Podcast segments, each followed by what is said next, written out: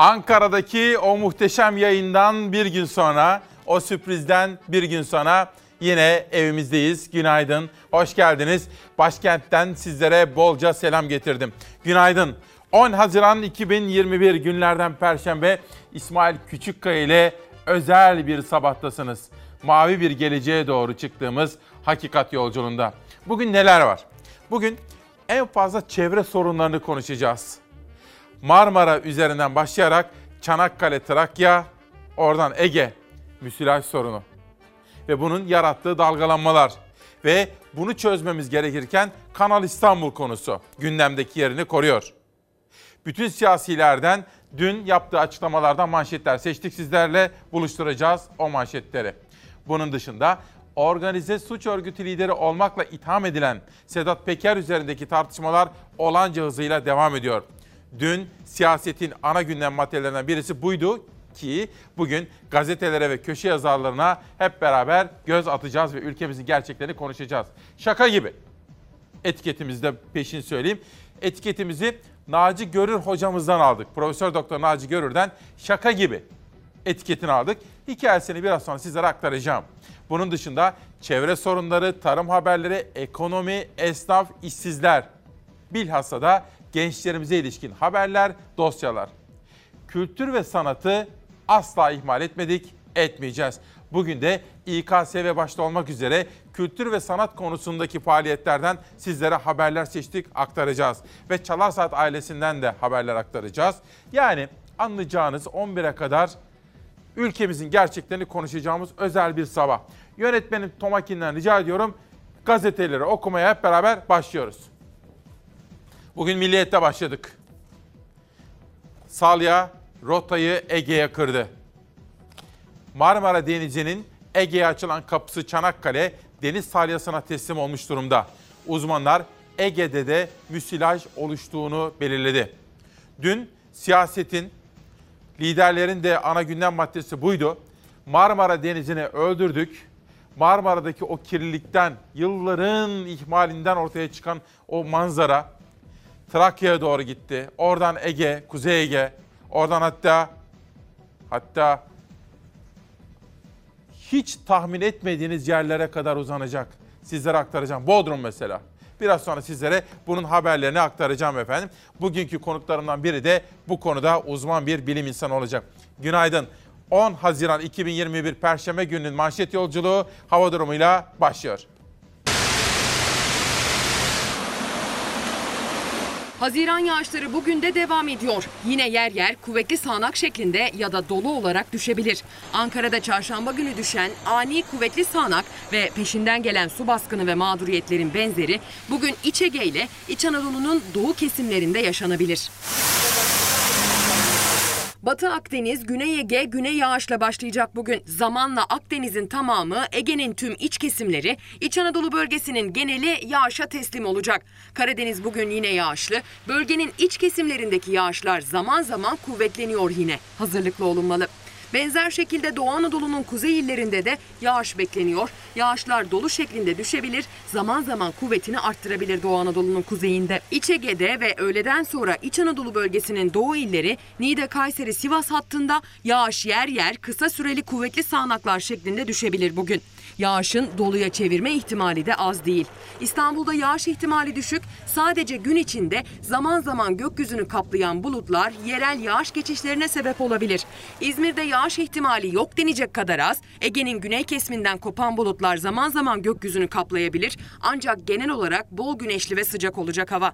Ankara'da dün yağmur da çok kuvvetliydi. Başkentin altyapısı Haziran sağanağının sınavını geçemedi. Bayağı sel götürüyor. Başkentte yağmur park halindeki araçları dahi yerinden söküp sürükleyecek seviyeye yaklaştı. Pek çok cadde ve sokak nehre döndü. Trafikteki araçlar zor anlar yaşadı. Adam yarı tekerlek kaldırımda gidiyor. Ankara bugün de yağışlı, öğleden sonra gökyüzünü saran bulutlar semt semt yağmur geçişlerine sebep olacağı benziyor. Yağışlar düne göre hafif olacak, sağanak ihtimali şimdiden bakıldığında düşük görülüyor.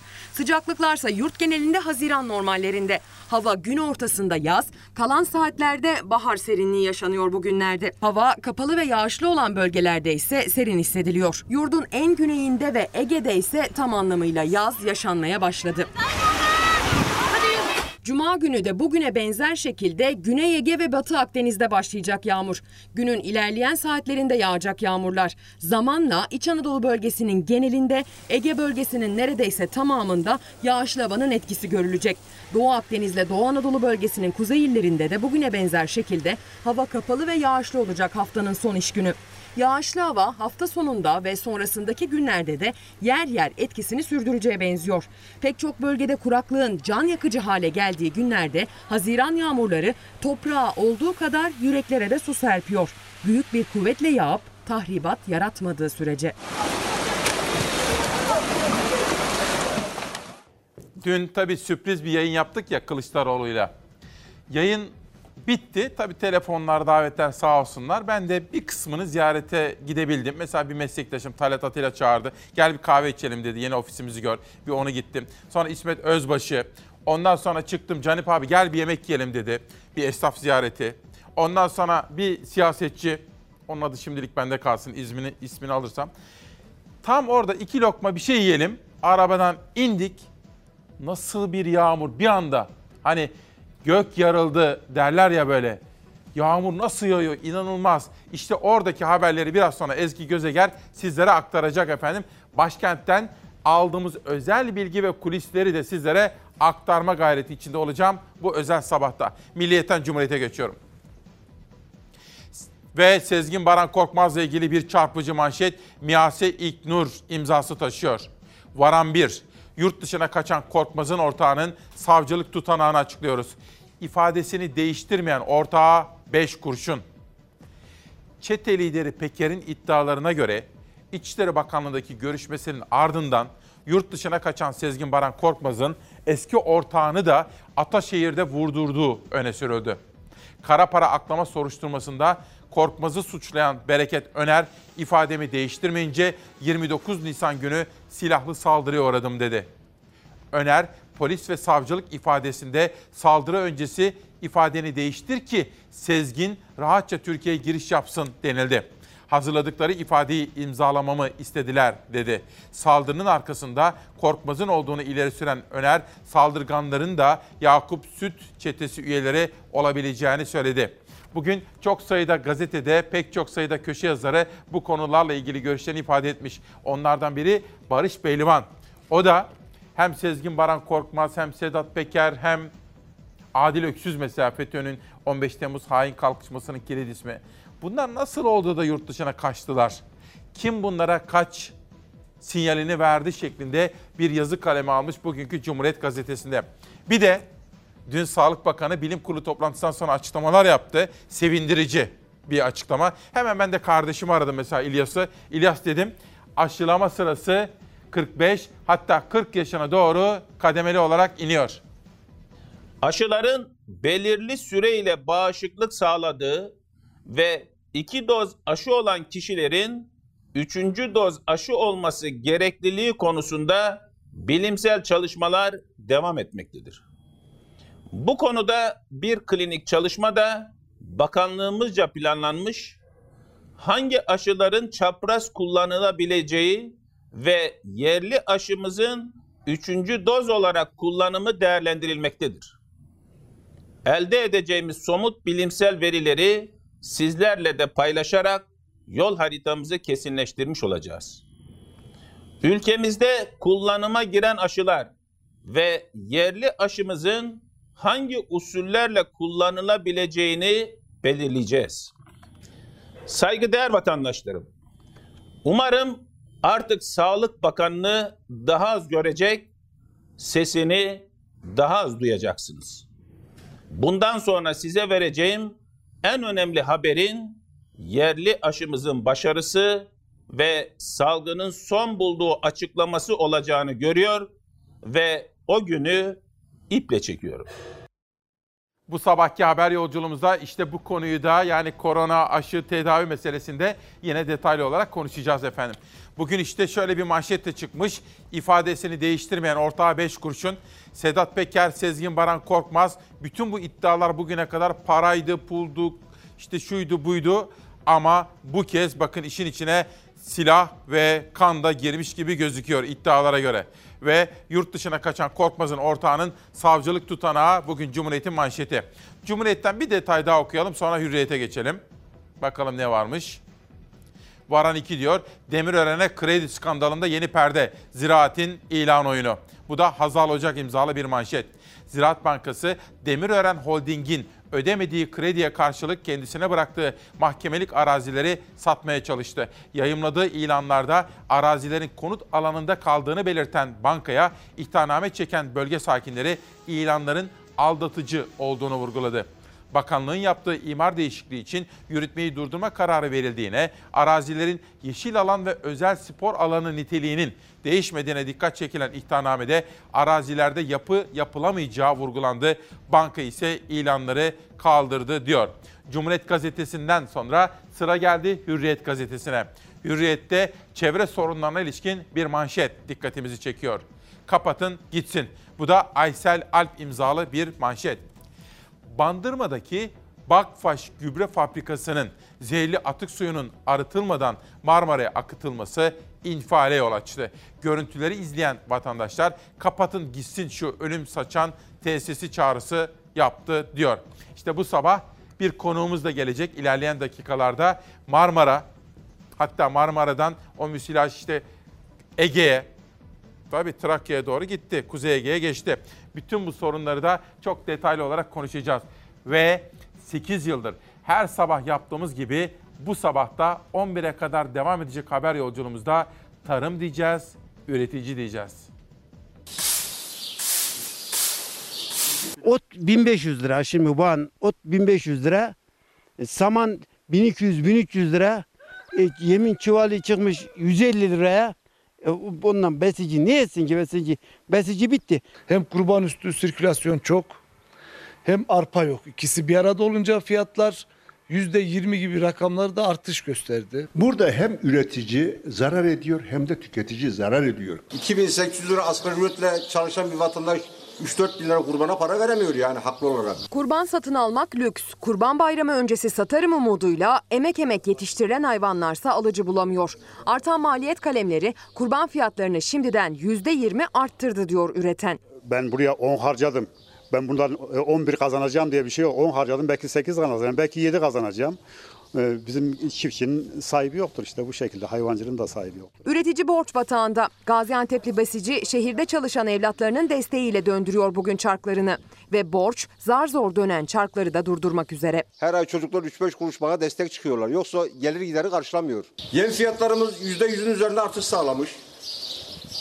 Mozot ökeza. Sapsaman 1 milyon olmuş. Yemin torbası olmuş 150-160 milyon. Biz de para kazanamıyoruz yani. Artvin'de büyük ve küçükbaş hayvan yetiştiren üretici de aynısını söylüyor. Verdikleri yem fiyatları da çektikleri dertler de aynı. 1 liraya aldığımız otun kilosu 1.6 lira olmuş. 85-90 liraya aldığımız yemin e, çuvalı bugün e, olmuş e, 1300 lira 1400 lira olmuş. Bir arpa çuvalımız 90-95 lira civarıydı. Şu anda 150 bandında 155, 160. Et fiyatları et fiyatları konuşuyorlar ama Türkiye'de en az artış olan et fiyatıdır. Artvin Damızlık Sığır Yetiştiricileri Birliği Yönetim Kurulu Başkanı et fiyatlarındaki artışın maliyeti karşılayacak kadar olmadığını anlatıyor. Ülkenin içinde bulunduğu kuraklık hayvancılığı da etkiliyor. Fiyatlar üzerinden. Güneydoğu, İç Anadolu biraz çok kurak gitti. Fiyatlar e, birdenbire zirve yaptı. Ve şu anda arpa bulamıyoruz. Yok diyor fabrikalar. Hayvancılığın tadı tuzu yok. İnsanlar yoksul, perişan. 5-10 tane hayvanımız var satamıyoruz. Geçen yılki müşterileri çağırıyoruz. Gelin şu hayvanları seçin alın. Bugün geleceğim, yarın geleceğim hep oyalıyor yani. Niye? Vatandaş da haklı. Millet işsiz, yoksul, satın alma gücü düşmüş. Kurban öncesi hayvan satın alamayan da yetiştirdiği hayvanı satacak birini bulamayan da kendince haklı. Üretenin de tüketenin de ortak derdi alım gücünün düşmesi. Para kazanamayan besici üretimi bırakmaktan bahsediyor. Biz de bunu bu işi çok yapsak bir iki sene ya idare eder ya edemezdik. Bırak, bırakmaya başlıyor yani. Bir iki yıl daha devam ederse belki ben burada olmayacağım. Ben de şehre göç edeceğim. Artık oradan ötesi muamma yani. Hani derler ya dokunsalar ağlayacağım. Ta o durumdayım yani. Gerçekten dertliyiz. Çiftçinin, üreticinin, besicinin sorunlarını gündeme taşıyacağız ki çözüm önerileri kamuoyunda tartışılsın. İktidar ve muhalefet ana gündem maddesi olarak bunu görsün. Sıra geldi Pencere gazetesinde. Dün CHP lideri Kemal Kılıçdaroğlu İsmail Küçükkaya ile Demokrasi Meydanı'na katılmıştı. Ve bugün oradaki perde arkası bilgileri de sizlere aktaracağım. Reklam arasında ve sonrasında CHP lideriyle kahve sohbeti yaptık ve oradaki perde arkası bilgilerden de sizlere anlatmaya çalışacağım bugün ve bundan sonraki süreçlerde. Muhalefetten Kanal İstanbul uyarısı kuruş ödemeyeceğiz diyor. Hem Millet İttifakı'nın ortaklarından Kılıçdaroğlu hem de Akşener aynı ifadeleri kullandılar. Kanal İstanbul projesinin İstanbul'a ve Türkiye'ye çok büyük ve telafisi imkansız zararlar vereceğini söylüyor. Her iki lider de ve şimdiden hem bankaları hem de bu işte ilgilenen herkesi uyarıyor. Diyorlar ki iktidar değişir ve bu Kanal İstanbul projesine eğer katılırsanız o zaman külahları değişiriz mealinde açıklamalarda bulunuyorlar. Bugün onları kendi seslerinden sizlere işitme, işittirme imkanı bulacağım. Pencereden sonra Sözcü gazetesinin manşeti gelecek ekonomi. Hem Erdoğan'ın hem de muhalefetin yaklaşımlarını sizlere sunacağım. Erdoğan'dan muhalefete neymiş? Millet açmış. Buyurun siz de doyuru verin. AKP grubunda konuşan Cumhurbaşkanı Erdoğan muhalefetin millet aç çıkışını iftira olarak niteledi ve şöyle devam etti. Bakıyorsunuz sözde siyasi parti genel başkanı olarak çıkıp konuşanlara durmadan hep iftira. Neymiş? Neymiş? Millet açmış. Bundan bahsediyorlar. Aç olarak dolaşanları buyurun siz de doyuru verin. Biz ne gerekiyorsa işçilerimize, esnafımıza yaptık. Yapmaya devam ediyoruz. Ama nankörlük parayla değil. Onlar nankörlüğe devam ediyor. Bu sözler AK Parti lideri ve Cumhurbaşkanı Recep Tayyip Erdoğan'a ait. Bu sözlerden sonra muhalefet ne dedi? Sıra muhalefete geldi. Bir taraf aç, bir taraf beş maaş. Muhalefetten iktidara açlık tepkisi. Akşener dar gelirlinin açlıkla boğuştuğunu söyledi. Erdoğan'a milletinin zor durumuyla alay etmek bir cumhurbaşkanına yakışmaz yanıtını verdi. Bu sözler Akşener'e ait.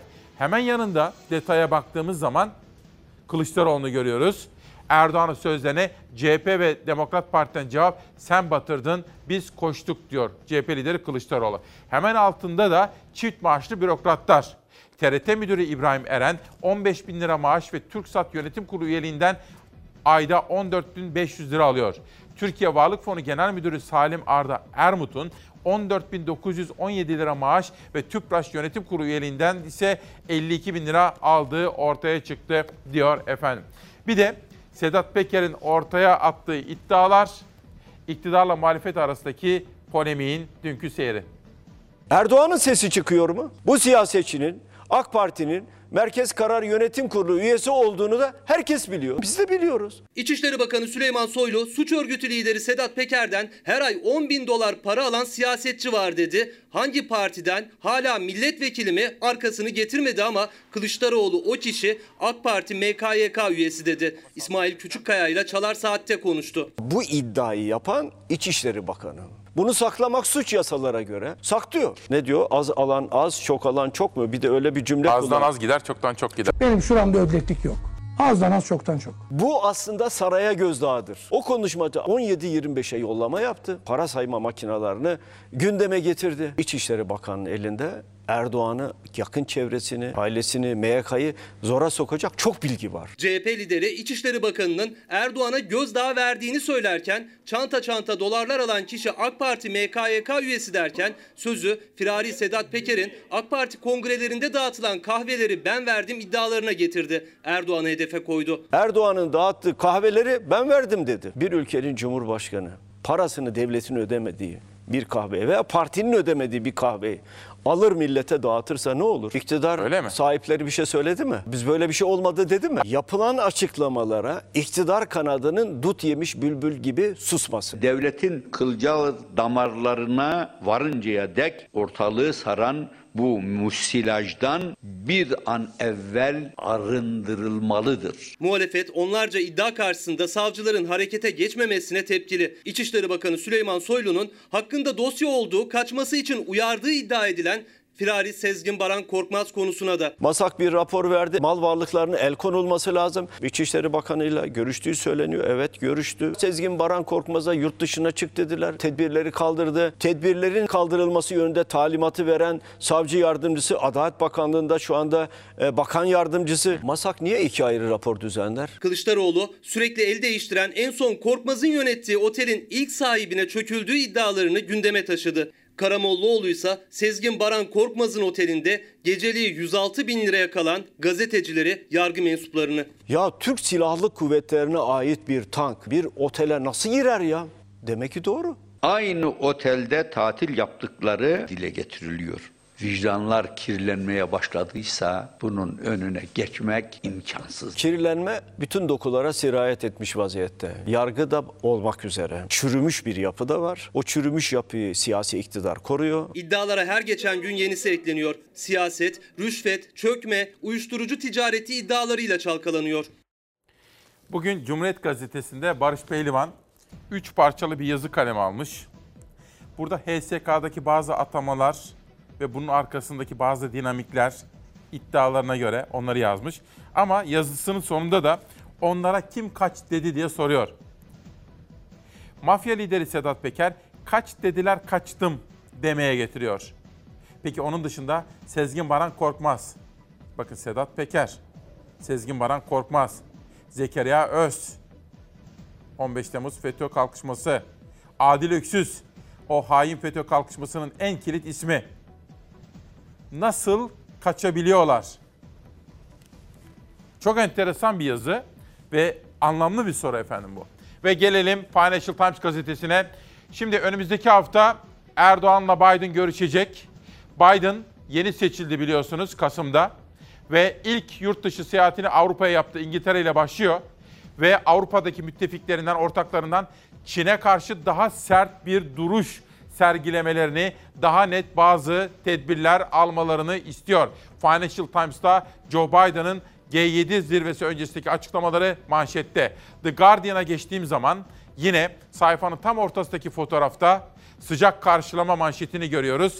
ABD Başkanı'nın G7 zirvesi için Avrupa'ya yaptığı ziyaret bizim açımızdan da burada Erdoğan'la yapacağı temaslar önemli.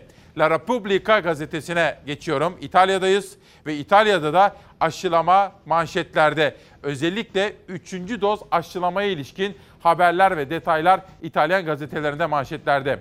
Sırada Beyza Gözeyik tarafından hazırlanan dünyada bu konudaki yaşananlar.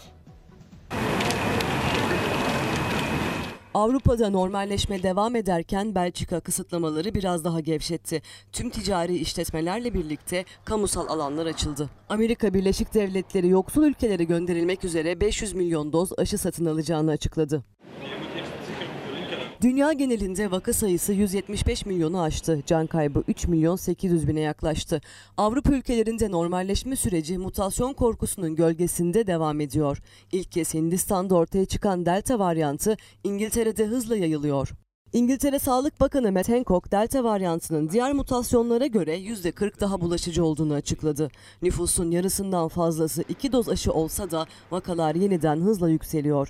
21 Haziran'daki tam açılma kararı şu an mümkün görünmüyor. 24 saat içinde görülen vakalar bugün 7 bini aştı. İngiliz Halk Sağlığı Kurumu hastaneye yatışların az olmasını aşının koruyuculuğuna bağladı.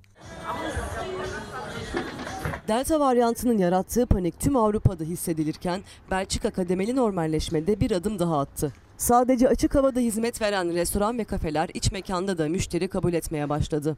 Ülke genelinde sinema, tiyatro salonları, havuzlar ve tema parkları da açıldı. 11 milyon 400 bin nüfuslu Belçika'da 7 milyon 600 bin kişi aşıda ilk dozu oldu. Amerika Birleşik Devletleri'nde aşı kampanyaları işe yaradı. 328 milyon nüfusun 304 milyonu aşıda ilk dozu oldu. Başkan Biden'ın yoksul ülkeler için 500 milyon doz aşı satın alacağı belirtildi. Aşıların Dünya Sağlık Örgütü'nün kurduğu küresel aşı erişim programı dahilinde dağıtılacağı açıklandı. UNICEF'in dünyaca ünlü iyi niyet elçileri aralarında Billie Eilish, Katy Perry, Orlando Bloom'un da bulunduğu sanatçılar açık mektup yazdı. G7 ülkelerinden yoksul ülkelere aşı gönderilmesini istediler. Sırada çok önemsediğimiz ve takipçisi olduğumuz bir konu var. Hayvan hakları ile ilgili. Ama önce bir günün manşetini okuyalım. Bir gün sarayda kalan açlığı ne bilsin manşetiyle çıkmış bu sabah. Milyonluk sarayda yaşayan Erdoğan, millet açmış, nankörlük parayla değil dedi. Bu sözlere tepki yağdı. İşte saraydan görülmeyen açlık, yoksulluk, sefalet tablosu. İşsiz sayısı son bir yılda 2,5 milyon kişi artarak 10 milyona dayandı. İşsizlik oranı %12.8. 2. 3.3 milyon işçi asgari ücretin altında para alıyor. 1 milyon işçi ise asgari ücretin yarısından da az kazanıyor. 3. Yoksulluk artarken 16.8 milyonu aşkın kişi sosyal yardımlarla ayakta durmaya çalışıyor. 4.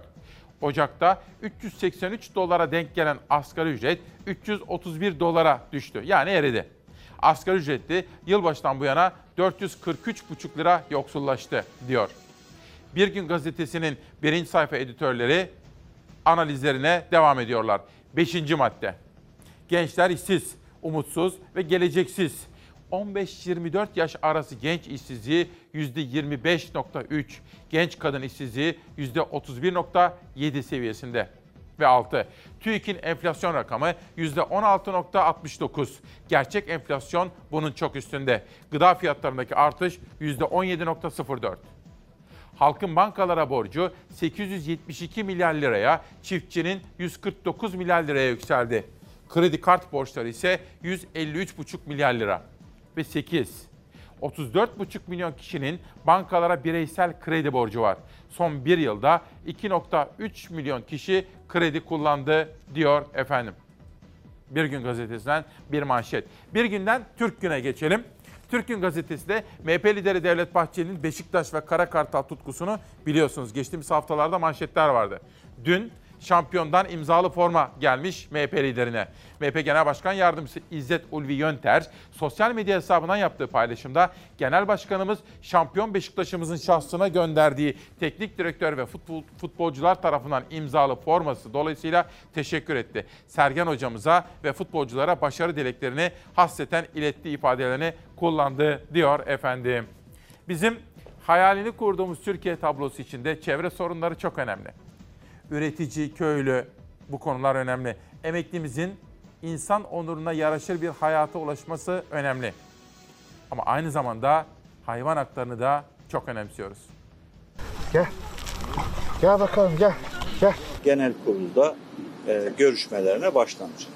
Cumhurbaşkanı Erdoğan bir an önce gündeme alınması talimatını verdi. AK Parti Grup Başkan Vekili Mahir Ünal, meclis tatile girmeden genel kurulda görüşmelerine başlanacak dedi. Beklenen hayvan hakları yasası için Adalet Bakanı Abdülhamit Gül geri sayımın başladığını paylaştı. Şu anda meclis grubumuzun, grup yönetimimizin gündeminde.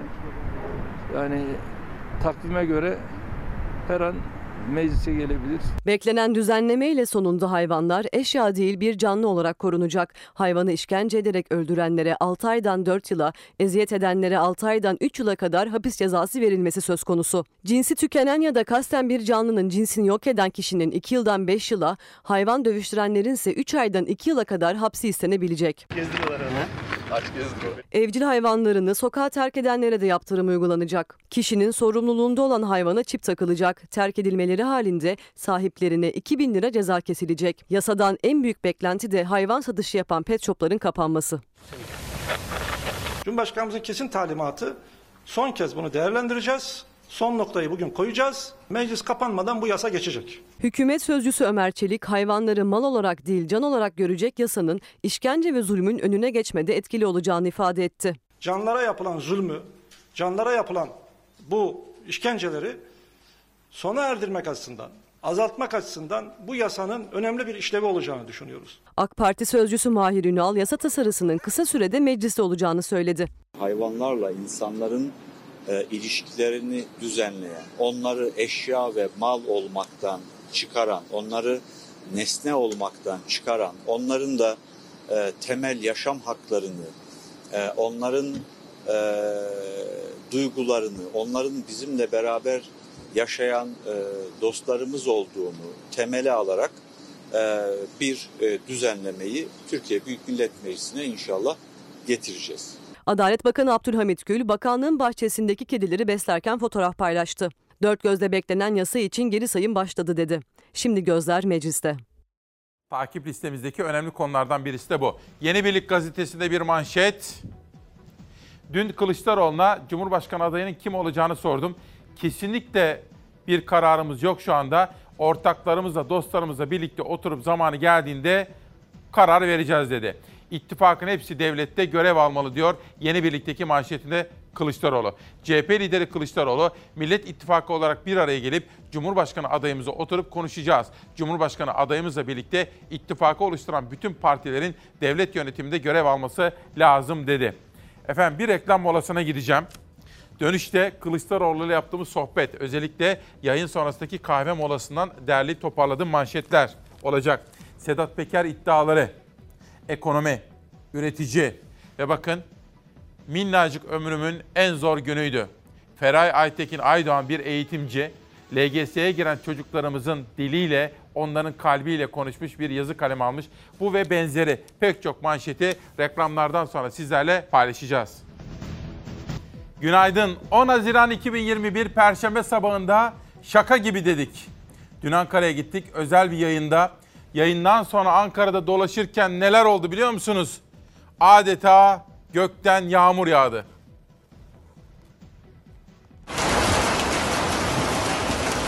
Ya bu felaket bir geldi ya böyle yok. Araba haline gömüldü zaten. Nehirler taştı, kuvvetli yağışlar yolları, sokakları nehre çevirdi. Haziran sağanakları pek çok noktada sel oldu. Başta başkent Ankara'da. Her yağmurda oluyor bu. Her yağmurda olur. Ankara'da öğle saatlerinde bastırdı kuvvetli sağanak yağış. Aniden bastıran yağmurda rögarlar taştı, alt geçitler suya gömüldü. Yollarda nehirler oluştu. Park halindeki araçları yer yer sürükledi sel suları. Araçlarda hasara sebep oldu. Sel suları akıp geçtikten sonra geriye bozulmuş yollar, tahrip olmuş asfaltlar kaldı. Sel gelmesinden dolayı binamızın garaj tarafı, garajdan da sığınak tarafına kadar su doldu. Pek çok apartmanın zemin ve bodrum katlarında su baskınları yaşandı. Trafikte ya da park halinde sele yakalanan pek çok araçtaysa hasar meydana geldi. Sel çekildikten sonra pek çok aracın plakası yollara saçılmıştı. İşte geçmişler olsun. Eskişehir'de de yer yer sağanak kuvvetliydi. Sarıcakaya ilçesinden geçen Sakarya Nehri'nin debisi şiddetli yağmur sonrası arttı. Sular kızıla boyandı. Taşkın tarlaların suya gömülmesine sebep oldu. Çiftçi selden kötü etkilendi. Vatandaşların cep telefonlarıyla çektiği görüntülerde selin getirdiği Arkadaşlar. kirlilik de dikkat çekti. Sakarya Nehri'nde balık kalmadı deniliyor. İşte sebebi bizleriz. Biri yağışla gelen sellerden dolayı gelen pet şişeler, ilaç şişeleri Sakarya Nehri'nin hali. Manisa'nın Kula ilçesinde de sağanak mağduriyet yaratacak kadar kuvvetli ve çok yağdı. Zaman zaman doluyla karışık yağan yağış ilçenin bazı sokaklarını göle çevirdi. 5-10 dakikalık şiddetli bir yağmur yağdı. Biz Kenan Evren Mahallesi 8 sokak sakinleri olarak her yıl her yağmurda gördüğünüz gibi bu çileyi çekmekteyiz. Pek çok il ve ilçede Haziran sağanakları altyapıya zor bir sınav yaşattı. Kuvvetli yağışlar çiftçisinden esnafına mağdur etti. Su baskınlarından geriye yaraları sarmaya çalışan ekiplerin çalışma görüntüleri kaldı. Geçmişler olsun diyelim. Şimdi ben bu haberi anons ederken hani dedim ya adeta gökten yağmur yağdı. Şimdi haberi siz izlerken burada bir sessizlik oldu. Normalde hep böyle bir yorum olur. E gökten yağmur yağar tabii. Ne yağar dedim kendi kendime. Sonra herkes kahkahaya fırlattı. Hatta burada İsmail abi, Yunus abi falan. E tabii gök delindi denir ya. Ama canlı yayında bazen böyle sürçülisan edebiliriz. Siz bizi hoş göreceksiniz. Sonuç itibariyle biz böyle yazılı bir metin üzerinden okumuyoruz. Sizlere gönlümüzden aktığı gibi konuşunca tabii hata da yapıyoruz. Gökten adeta yağmur yağdı dedim. Böyle bir anons olmaz tabii ki. Gök adeta gök delindi ve yağmur böyle boşanırcasına, bardaktan boşanırcasına yağdı. Ama siz Arif olduğunuz için benim ne demek istediğimi anladınız. Bugün bir gazete yaptık efendim. Şaka gibi. Gazeteyi yapma fikri Nihal Kemaloğlu'na ait. Gazeteyi hazırlayan Zeray Kınacı ve gazeteyi de çizen Orkun Özgül. Ve ama bugün bu konuyu çok detaylı olarak konuşacağız. Dün Naci Görür hocamı da aradım. Demokrasi Meydanı'na davet ettim. Bakın çünkü etiketi oradan aldım. Şaka gibi. Sayın Ulaştırma Bakanımızın Marmara'daki müsilaj sorununa çözüm olarak Kanal İstanbul'u göstermesi hayret verici ve üzücüdür. Umarım şaka yapmıştır dedi. Keşke şaka olsa. Keşke. AK Parti grup toplantısında gösteren videoda Marmara Denizi için tehlike yaratan müsilaj konusunda CHP'ye yönelik çevre felaketinin önünü açtılar dedi. Bu arada Tomakin bana bir şey sormuştun onu şimdi yapalım. Evet haklısın. Kıyı Ege Belediyeler Birliği ve Konak Belediye Başkanı Abdülbatur, Kanal İstanbul yapmak çevre cinayetine sebep olacak. Artık rantı değil çevreyi düşünme zamanı geldi de geçiyor dedi. Ve eski başkandan bir açıklama gelmiş. İstanbul'un eski belediye başkanı Nurettin Sözen kendi dönemlerinde yapımına başlanan ya da ihale aşamasına gelmiş tam biyolojik arıtma tesislerinin yapımı Erdoğan'ın 1994'te İstanbul'a belediye başkanı olmasından sonra durdurularak atık suyun denize verildiğini açıkladı. Gün gibi apaçık efendim. Gün gibi apaçık. Hiç kimse sorumluluktan kaçmasın. Biz hep beraber, hepimiz Marmara Denizi'ni öldürdük. Ve denize girmeyi, yüzmeyi e, deniz burada öğrendim. Yani her gün için parçalanıyor. Görünce alacak gibi olurum. Çok kötü oluyorum yani. Marmara Denizi'ni planlayarak, programlayarak böyle yapacağız diyerek öldürdük. Yani bundan daha acı bir şey, yani bir Marmara seven olarak daha acı bir şeyi ben düşünemiyorum. Yani ben bir yakınımı kaybettim. Uzmanlar da Marmara Denizi kıyısında yaşayanlar da büyük üzüntü duyuyor. Çünkü deniz salyasının kapladığı Marmara yüzeyinden yapılan temizliğin yetersiz kalacağı bir seviyede artık. Hatta Marmara Denizi'nin izlenmesi için kurulan MAREM projesinin başındaki hidrobiyolog Levent Artüz'ün deyimiyle deniz öldü. Çevre ve Şehircilik Bakanı Murat Kurum'a göre yeniden doğması için 5 yıla ihtiyacı var. Buradaki azot seviyesini azaltırsak yapacağımız eylemlerle birlikte %40 e, seviyesini azalttığımızda Marmara Denizi 5 yıl içerisinde eski haline gelir. Örneği yok ki karşılaştıralım. Yani hangi ülke bir denizi olduğu gibi öldürmüş de hani ondan sonra bir rehabilitasyon sürecine geçmiş hani 5 sene 10 sene.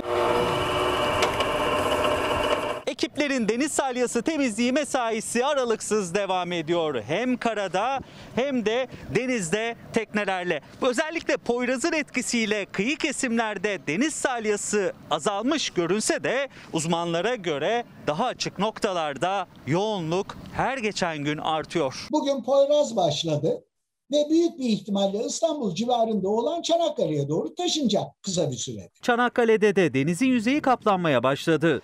En çok merak edilense bakan kurumun işaret ettiği 5 yıl sonrasına kadar Marmara Denizi'nin nasıl olacağı. Geçen sene ben denize giriyordum burada. Yani yazık. Bu sene? Mümkün değil. Kızım tatil planı yapıyor, iptal etti. 2000'li yıllardan beri bununla ilgili raporları da verdik. Yani beyanatlarda yaptık, bilimsel makalelerde yazdık. Marmara Denizi bir foseptik çukuru. Eğer buna giriyorsanız yani hani e, kabul edip de buna giriyorsanız yani müsilaja da olduğu dönemde de gireceksiniz. Salya olayından dolayı ben ne balık yerim ne midye yerim ne denize girerim. Uzmanlar denize girmeyi önermiyor. Çünkü zaten deniz salyasının oluşmasının sebebi denizin kirliliği. Temizlik sağlanana dek balığınsa diğer denizlerde avlananları tercih edilmeli. Çocukken denize girdiğimiz zaman denizin dibinde her türlü balık vardı. Yani böyle baktığım zaman kristaldi. Kesinlikle yemem. Bir sene değil belki iki sene yemem. Marmara Denizi'nin kendi özgün balıklarından hiçbiri kalmadı. Yani bulabiliyorsanız yemeyin. Ama yok. Tablalarda gördüğünüz balıkların büyük bir bölümü zaten Marmara'da olmadığı için Marmara dışı denizlerden geliyor. Çok üzücü. Gerçekten böyle bir değeri yitiriyor olmamız. Ne kadar hazin değil mi? Ne kadar üzülsek azdır. Bu arada Samsun'dan hocalarımız, eğitimciler Savaş Boyar hocamız ve Levent Eraslan hocamız bizimle birlikte ülkenin gerçeklerini görüyorlar.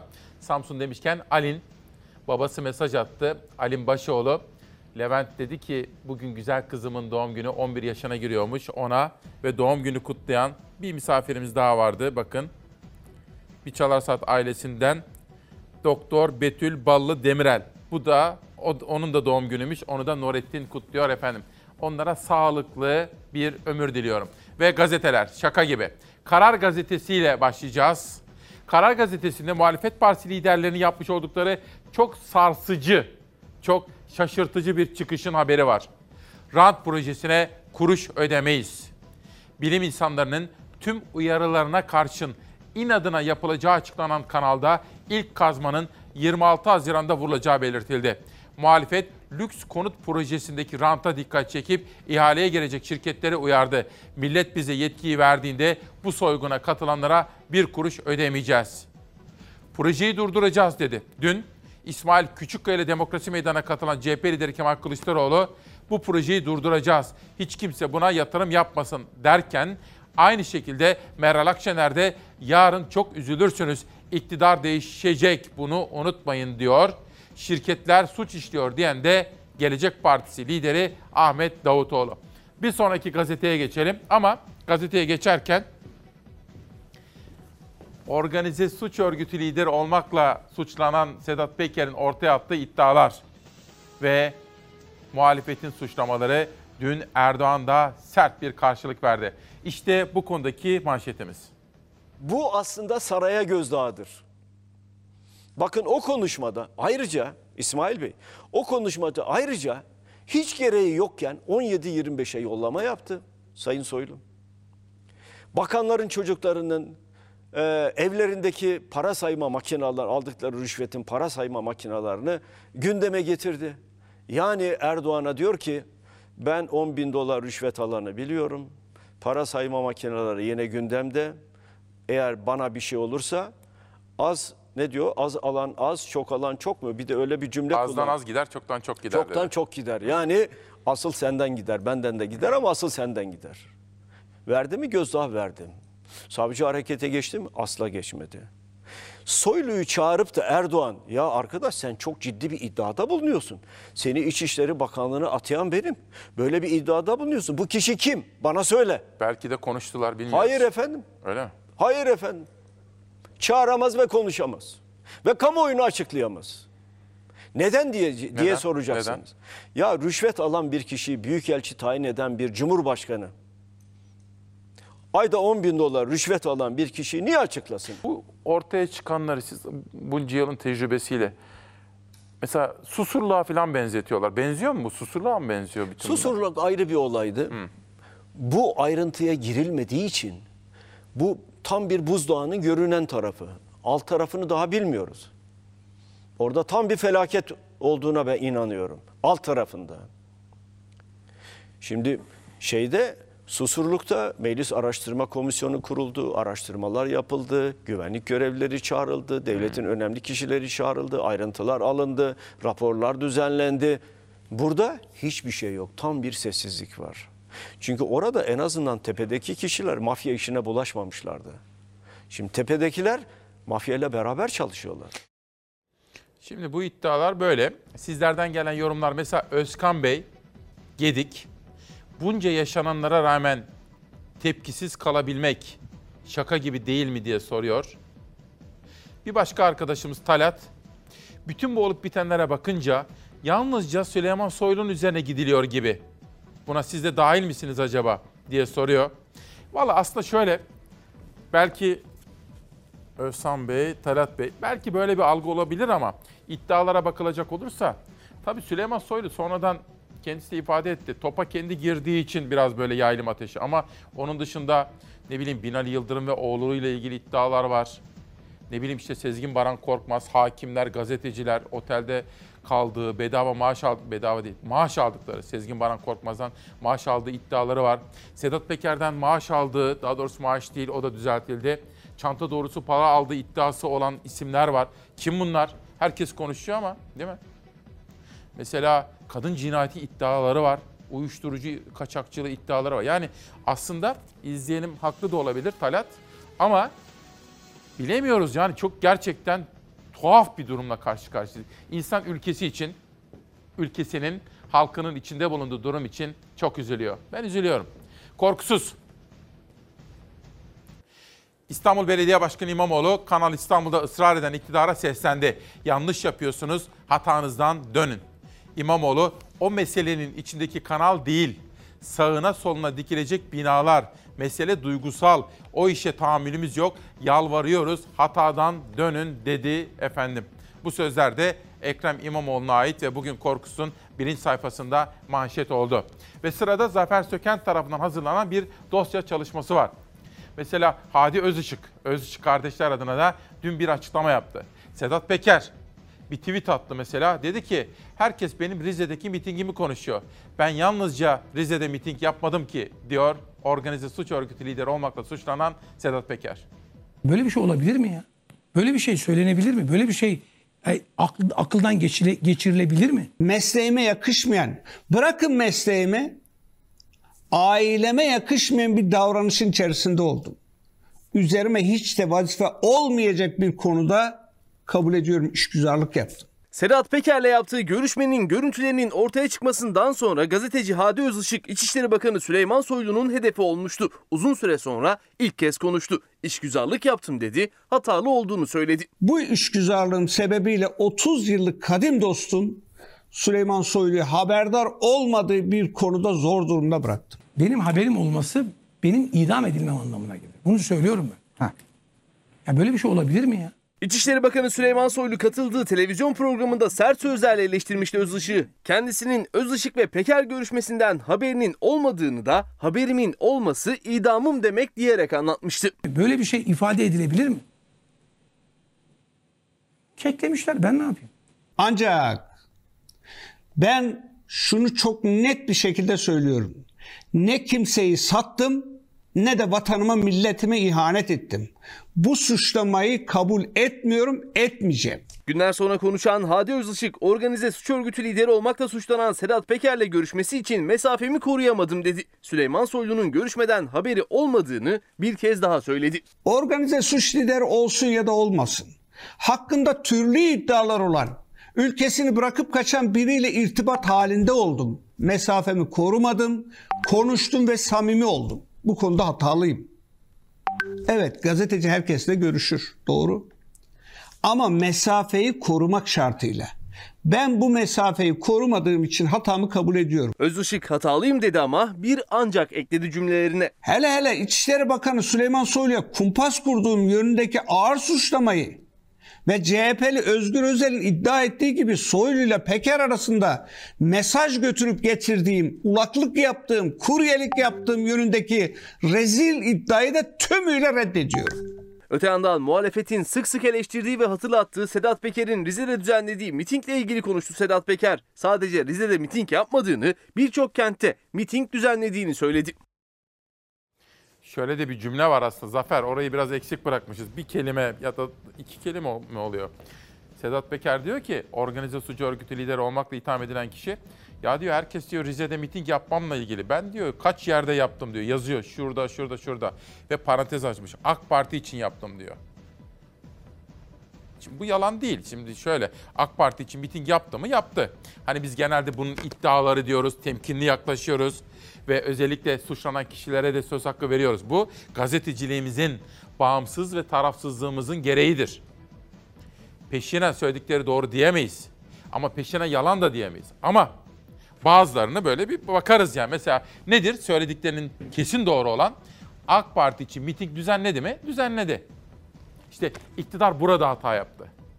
Zamanında bir başka organize suç örgütü lideri ülkenin anayasal bir kurumunun ana muhalefet partisinin liderini eleştirirken ne eleştirisi?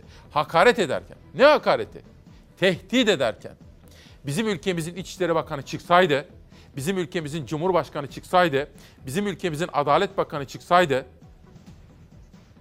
ne hakla bir mafya lideri ülkenin anayasal kurumlarının yöneticilerini tehdit edebiliyorlar deseydi ve hukuken gereğini yerine getirebilselerdi bir başka mafya lideri de böyle davranamazdı. Ya da Bizim ne ihtiyacımız var senin mitinglerine? Ben zaten 20 yıldır bütün seçimlerimi kazanıyorum. Benim teşkilatım var, AK Parti'nin teşkilatı. Ben Sedat Peker'in mitinglerine neden ihtiyacım var deseydi ya da muhalefete, muhalif isimlere oluk oluk kanınızı akıtacağız diye konuşurken Sedat Peker bir çift söz söyleselerdi bugün içine düştüğümüz bu hazin durumla karşı karşıya kalmayacaktık. Benim üzüntüm bu. Benim kaygım bu ülkem için. Bütün organize suç örgütleriyle mücadele edilmelidir. Ama muhalefeti eleştirirken aman canım dursun bizim işimize geliyor. Bu yaklaşım iyi bir yaklaşım değildir. Çünkü bu işler neye benziyor biliyor musunuz efendim? Bakın bumerang. Bumerang nedir? Bakın bumerang. Bu böyle oluyor. Mafya ile falan ilişkiler. Şimdi bu böyle bumerang gibi düşünün. Ben bunu böyle fırlatırım. Böyle döner döner. Bak şöyle. Bir fırlatırım böyle. Bumerangsa döner döner döner döner beni vurur. Yani mafya ile falan ilişki böyle bir şeydir efendim. Milli Gazete. Hayvancılık giderinin %75'ini teşkil eden yemdeki artış sadece bir yılda %100 seviyesine kadar tırmandı. Üretici feryat ederken sorumlular ise kulağını tıkamış ve sırtını dönmüş vaziyette diyor. Bakın Süleyman soyadı tam okunmuyor. Martavoğlu galiba. Birinci sayfa tam net okunmamış. Ama bu imza ile birlikte önemli bir habere imza atmışlar. Biz 8 yıldır olduğu gibi bu sabahta İsmail Küçükkaya Demokrasi Meydanı'nda yine üreticinin, köylünün, besicinin yanında olacağız.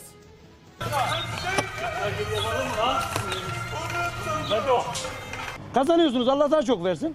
E, Kimse de ağlamasın yani. Birkaç apartman aldık. Çok. Borçlarımızı ödemedik. Ne, Aldık. ne yaptın? İlaç Nereye borcu borçlandın? ödemedik. Nereye borçlandın? Ne yaptın? Borçlarımızı ton- bir ton Şimdi ilaç 500 lira. şükredin. Bir ton ilaç 500 Şük- lira. Şükredin. Tüccarla üreten böyle karşı karşıya geldi sebze meyve halinde. Şu sıralar tam mevsimi papaz eriğin. Fakat eriği üreten çiftçi büyükşehir tezgahlarındaki fiyat etiketlerini görünce kahroluyor. Biz buradan örnek veriyorum 5 liraya veriyoruz. İstanbul'a gidene kadar 20 lirayı görüyor. Herkes üstüne koya koya 20 liraya yiyor halk. Halbuki biz burada 5 liraya veriyoruz. Havalar ısınınca akla ilk gelen meyvelerden biri yeşil erik. Ancak alabilen yiyor bugünlerde yeşil eriği. Havaların ısınmasıyla akla gelen bir diğer meyve karpuzda da üreten dertli. Üretti, ürettiğini satamadı. Karpuz Mersin'de tarlada kaldı. Gübreyi geçen sene en basiti amanyak. Geçen yıl 60 liraydı. Bu yıl 110 lira, 120 lira. Evet. Ha, üre geçen yıl 100 liraydı. 2 liraydı kilosu. Bu yıl 4 lira. Kazanıyorsunuz Allah daha çok versin. E, Kimse de ağlamasın yani. Birkaç apartman aldık. Çok. Borçlarımızı ödemedik. Ne, Aldık. ne yaptın? İlaç Nereye borcu, borçlandın? ödemedik. Nereye borçlandın? Ne yaptın? Borçlarımızı Bir- bir- bir ton- ödemedik. bir ton Şimdi ilaç 500 lira. şükredin. Bir ton ilaç 500 lira. Şükredin. Yüksene bir acayip oldu. Nasıl kimse bir şey anlamadı. Her yere uçak uçak da borcu var. Adam para para düşünüyor ya. Acilen, acilen Ziraat Bankası'nın, Tarım Kredi Kooperatiflerinin faizi sildik borç yapılandırılmalı. Mersinli çiftçiyle bir araya gelen CHP milletvekili Cengiz Gökçel, çiftçinin borcu faizsiz ertelensin çağrılarına bir yenisini ekledi. Kocaeli'de papaz erik üreten çiftçiyle haldeki tüccarsa erik fiyatı üzerinden karşı karşıya geldi. Mazot zaten 7,5 lira olmuş. Gübre desen çok pahalı. Hani masrafımız tabii ki de çok. Ama ne yapalım yani başka da elimizden bir şey gelmiyor. Biz köylüyüz, çiftçiyiz. Eriğin pazar tezgahlarındaki fiyatı tarladan çıkışının kat be kat üzerinde. Hele İstanbul'un pazar tezgahlarında papaz eriğin yanına yaklaşamıyor bir kesim. Önümüzdeki günlerde daha da yükselme ihtimali var. Fiyatların bu saatten sonra düşme ihtimali hiç yok. Tüccarla üreten köylü karşı karşıya geliyor ama çözüm yok. Tüccar nakit para çevirememekten dertli. Üretici gelirinin giderini karşılamamasından. Günün sonunda tezgahtaki eriğe yaklaşamayan da eriği üreten de satan da memnuniyet dile getiremiyor. Piyasanın talebini karşılamıyor. Onun için fiyatlar yüksek. Ama yine de insanlarda, üretici- üreticide de, tüccarda da ciddi bir keyifsizlik var. Ömrümüz el verdiği kadar burada bu sabah haberlerini yapmaya devam edebildiğim sürece her sabah tarım ve çevre haberlerini ihmal etmeden sürdüreceğim efendim. Bu arada her şey ne için? Mesela Ali Atlas. Her şey çocuklarımız için. 7 yaşına giriyor bugün 10 Haziran'da. Ali Atlas'ı ve bütün çocuklarımızı da doğum günü kutlayan bütün Çalarsat ailesinde selamlıyorum. Datça'dan bir kitap geldi bugün elime. Gizemli Karya Ülkesi, Karya Yolu. Bakın Ali Tiyar Gök tarafından hazırlanmış çok kapsamlı bir çalışma. Bu arada Datça'yı bilmiyorum gördünüz mü? Olağanüstü güzeldir. Adeta yeryüzü cennetidir. Datça'ya da buradan selamlarımızı söylemiş olalım. Gazete manşetleriyle devam edelim. Pencere. Sahip olduğun tek şey sarayların, paraların ve kibrin. CHP Genel Başkanı Kılıçdaroğlu, Cumhurbaşkanı Erdoğan'ın aç olarak dolaşanları buyurun siz de doyuruverin sözlerine yanıt verdi. Kılıçdaroğlu yapıyoruz zaten. Pandemide CHP'li belediyeler yaklaşık 2 milyar 250 milyon lira destekle fakir fukaranın yanında oldu dedi. Bir sonraki detaya geçelim. CHP liderinin dün İsmail Küçükkaya ile Demokrasi Meydanı'nda yaptığı açıklamalar bugün hemen hemen bütün gazetelerde yer almış efendim. Peki Erdoğan neler söyledi? Erdoğan'dan muhalefete buyurun siz de doyuru verin. Cumhurbaşkanı Erdoğan AK Parti'nin meclisteki grup toplantısında konuştu. CHP lideri Kılıçdaroğlu'na seslenen Erdoğan, onurlu insanların başvurduğu istifa diye bir müessese vardır. Girdiği her seçimde şu kadar oy alırsam bırakırım deyip arsızca koltukta oturmaya devam edenler bunu kendilerine söylemelidir dedi. Bir sonraki detaya geçelim. Akşener senin şirazen artık iyice kaydı diyor. İyi Parti lideri Akşener, Cumhurbaşkanı Erdoğan'ın neymiş millet açmış siz de doyuru verin sözleriyle muhalefete yüklenmesine senin şirazen artık iyice kaydı diyerek yanıt verdi. Erken seçim çağrısını yineleyen Akşener sen hiç merak etme ilk seçimde seni gönderip insanlarımızı onları mahkum ettiğim bu çileden kurtaracağız dedi. Dün Sağlık Bakanı sevindirici bir haber verdi ve aşılamada yaş gruplarının 45 ve hatta gelecek haftadan itibaren 40'a doğru yaygınlaştırılacağını söyledi. Tamam, geçmiş olsun. Teşekkürler. Bekliyor muydunuz? Bekliyordum. Ancak sıramız geldi.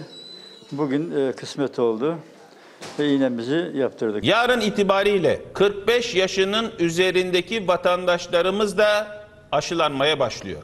Gelecek pazartesi günü ise 40 yaş üzeri tüm vatandaşlarımız da aşı programına dahil edilmiş olacak. Bilim Kurulu toplantısından sonra açıkladı Sağlık Bakanı Fahrettin Koca. 1 Haziran'dan bu yana 50 yaş üstü aşılanıyordu. Perşembe gününden itibaren yaşın 45'e, yeni haftada ise 40'a çekileceğini duyurdu. Üniversitelerdeki akademisyenler, müzisyenler, film ve dizi ekipleriyle tiyatrocular da aşılanma grubuna alındı. Sabahtan akşama 200 bine yakın ilk doz aşı uygulandı. Yeni gelecek aşılarla bunun daha da hızlanması hedefleniyor. Pazartesi ya da salı günü 4 milyon 200 bin Alman aşısı gelecek. Aşı candır. Hem sizin canınızı hem de yakınlarınızın canını kurtarır. Öğretmenim ben. Şubat'ta aslında bize söz verilmişti. Şubat'tan beri bekliyorum. O yüzden hemen bir an önce aşımı olmak istedim. Çünkü tamamen yüz yüze yapılması gereken e, bir işimiz var. Aslında Türkiye aşılamaya hızlı başlamıştı ama zamanla o hız düştü. Türkiye ilk doz aşıda %21 ile 14. sıraya geriledi. Aşıyla tanışanların oranında Almanya %46, Amerika ise %51'de. Sırbistan, Macaristan, Uruguay ve Bahreyn gibi ülkelerde Türkiye'nin önünde. İki doz aşısını da olanların oranı ise Türkiye'de henüz %16. Kampanya şekline çevirmek lazım artık bunu. Eğer yeterince aşımız varsa meydanlarda, çadırlarda, okullarda e, sırası gelen herkesin kapıyı çalıp içeri girip aşısını olabilmesi lazım. Aile sağlığı merkezlerine Alman aşıları geldi. İlk aşılar yapılmaya başlandı. Ancak ilk gün olduğu için oluşturulan randevu sayısı az. Örneğin bu aile sağlığı merkezinde sadece 18 randevu açıldı. Burası 6 birimlik bir aile hekimliği. 95-100 civarında aşı yapılabilir bu aile hekimliğinde. Toplam 18 diye düşünürsek bu çok az bir rakam. Aşılama hızlansın diye perşembe gününden itibaren 45 yaş üstüne de hak tanındı. Uzmanlarsa normalleşmeyle birlikte vaka sayılarının da arttığını hatırlatarak bir kez daha aşılamada hızlı olmalıyız dedi. 100-150 bin civarında bir aşılama hızıyla bir yıl sonra ancak aşıyı tamamlamış oluruz %70'i. O zaman da zaten virüs mutasyona uğrar ve dolayısıyla yeni aşıya ihtiyacımız olur. Bu kısır döngüden çıkamayız. Çıkabilmemiz için hızla kısa sürede en çok kişiyi aşılamamız gerekiyor. Ben de hemen dün İlyas'ı aradım. İlyas kardeşim Ankara'da. İlyas dedim hadi bize de yaş grubu geldi. Hani biz meslektaş hani gazetecilikten olduk birinci dozumuzu. İlyas da abi dedi hemen dedi randevumu aldım dedi. Çünkü 45 yaş grubuna ve 40 yaş grubuna da geldi. Aşılama lütfen. aşıyı, aşı olma şansını heba etmeyin. Ve uzun yıllardır tanıdığım gerçek bir Mustafa Kemal subayıdır. Ahmet Yavuz okuyan, ülkesini çok seven bir Atatürkçü o. Ahmet Yavuz başkomutan, emsalsiz lider. Yazın okuyacağım kitaplardan biri. Hikmet Özdemir'in kitabıyla birlikte bu kitabı da böyle başucu kitabı haline getireceğim efendim. Ahmet Yavuz Paşa'mıza da bu değerli çalışması için, nezaketi için teşekkür ediyorum içtenlikle. Bir de mesaj okuyalım neler varmış bakalım. Jandarma uzman erbaş alımını dördüncü grup olarak iki yıldır bekliyoruz diyor. Sibel Hanım şaka gibi diyor. Şimdi çok ilginç bir şey. Gel, gelin Allah aşkınıza bakın. Ama sinirinizi bozmak yok. Sakin. Nevzat Bey diyor ki soruyorum bu Fox hangi ülkede yayın yapıyor? Hangi ülke adına haber yayınlıyor? Nevzat Bey şu anda milyonlarca Çalarsat ailesi diyor ki Fox Türkiye'de yayın yapıyor. Türkiye'nin kanalı ve bizler Türkiye Cumhuriyeti sevdalısıyız. Atatürk'ün gençleriyiz bizler. Evet. İzleyin haberlerimizi. Başkaca bir şey göremezsiniz Nevzat Bey. Başka kanalları izliyor olabilir misiniz acaba diye aklımdan geçmedi de değil. Diyelim ve manşetlere geçelim. Yurt dışına kaçan Sezgin Baran Korkmaz'ın ortağının savcılık tutanağını açıklıyoruz. İfadesini değiştirmeyen ortağa 5 kurşun. Miyase İknur imzalı bir manşet.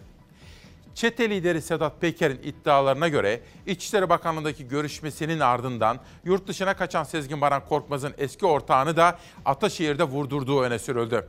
Kara para aklama soruşturmasında Korkmaz'ı suçlayan Bereket Öner, ifademi değiştirmeyince 29 Nisan günü silahlı saldırıya uğradım dedi. Öner, polis ve savcılık ifadesinde saldırı öncesi ifadeni değiştir ki Sezgin rahatça Türkiye'ye giriş yapsın denildi. Hazırladıkları ifadeyi imzalamamı istediler dedi. Saldırının arkasında Korkmaz'ın olduğunu ileri süren Öner, saldırganların da Yakup Süt çetesi üyeleri olabileceğini söyledi.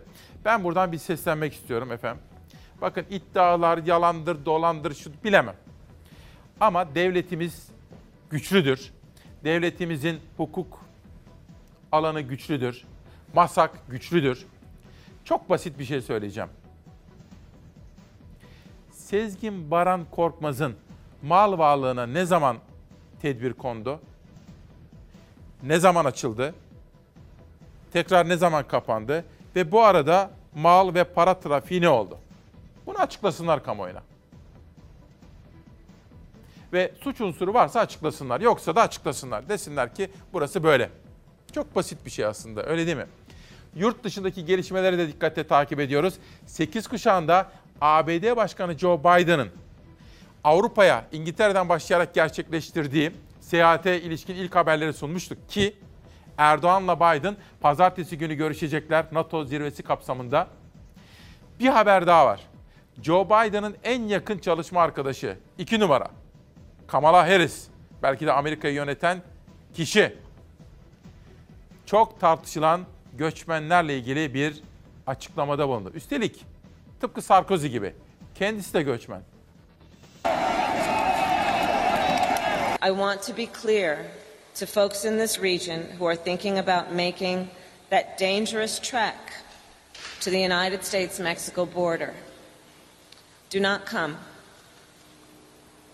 Do not come. Amerika Birleşik Devletleri Başkan Yardımcısı Kamala Harris ilk yurt dışı ziyaretlerini gerçekleştirdi. Meksika sınırında yaşanan mülteci krizini çözmek için Meksika ve Guatemala devlet başkanlarıyla görüştü. Harris, Biden yönetimiyle verilen sözlerin arkasında durulmamasından dolayı tepki çekti. Eski Başkan Trump yasa dışı göçü önlemek için Meksika sınırında duvar örmüş göçmen politikasını çok sert tutmuştu. 2021'in başında Biden yönetimiyle uygulanan sert politikanın gevşetilmesi beklentisi Meksika sınırına ciddi bir göç başlattı. Meksika güvenlik güçlerinin Honduras ve Guatemala'lı göçmenlere müdahalesi çok sert olmuştu.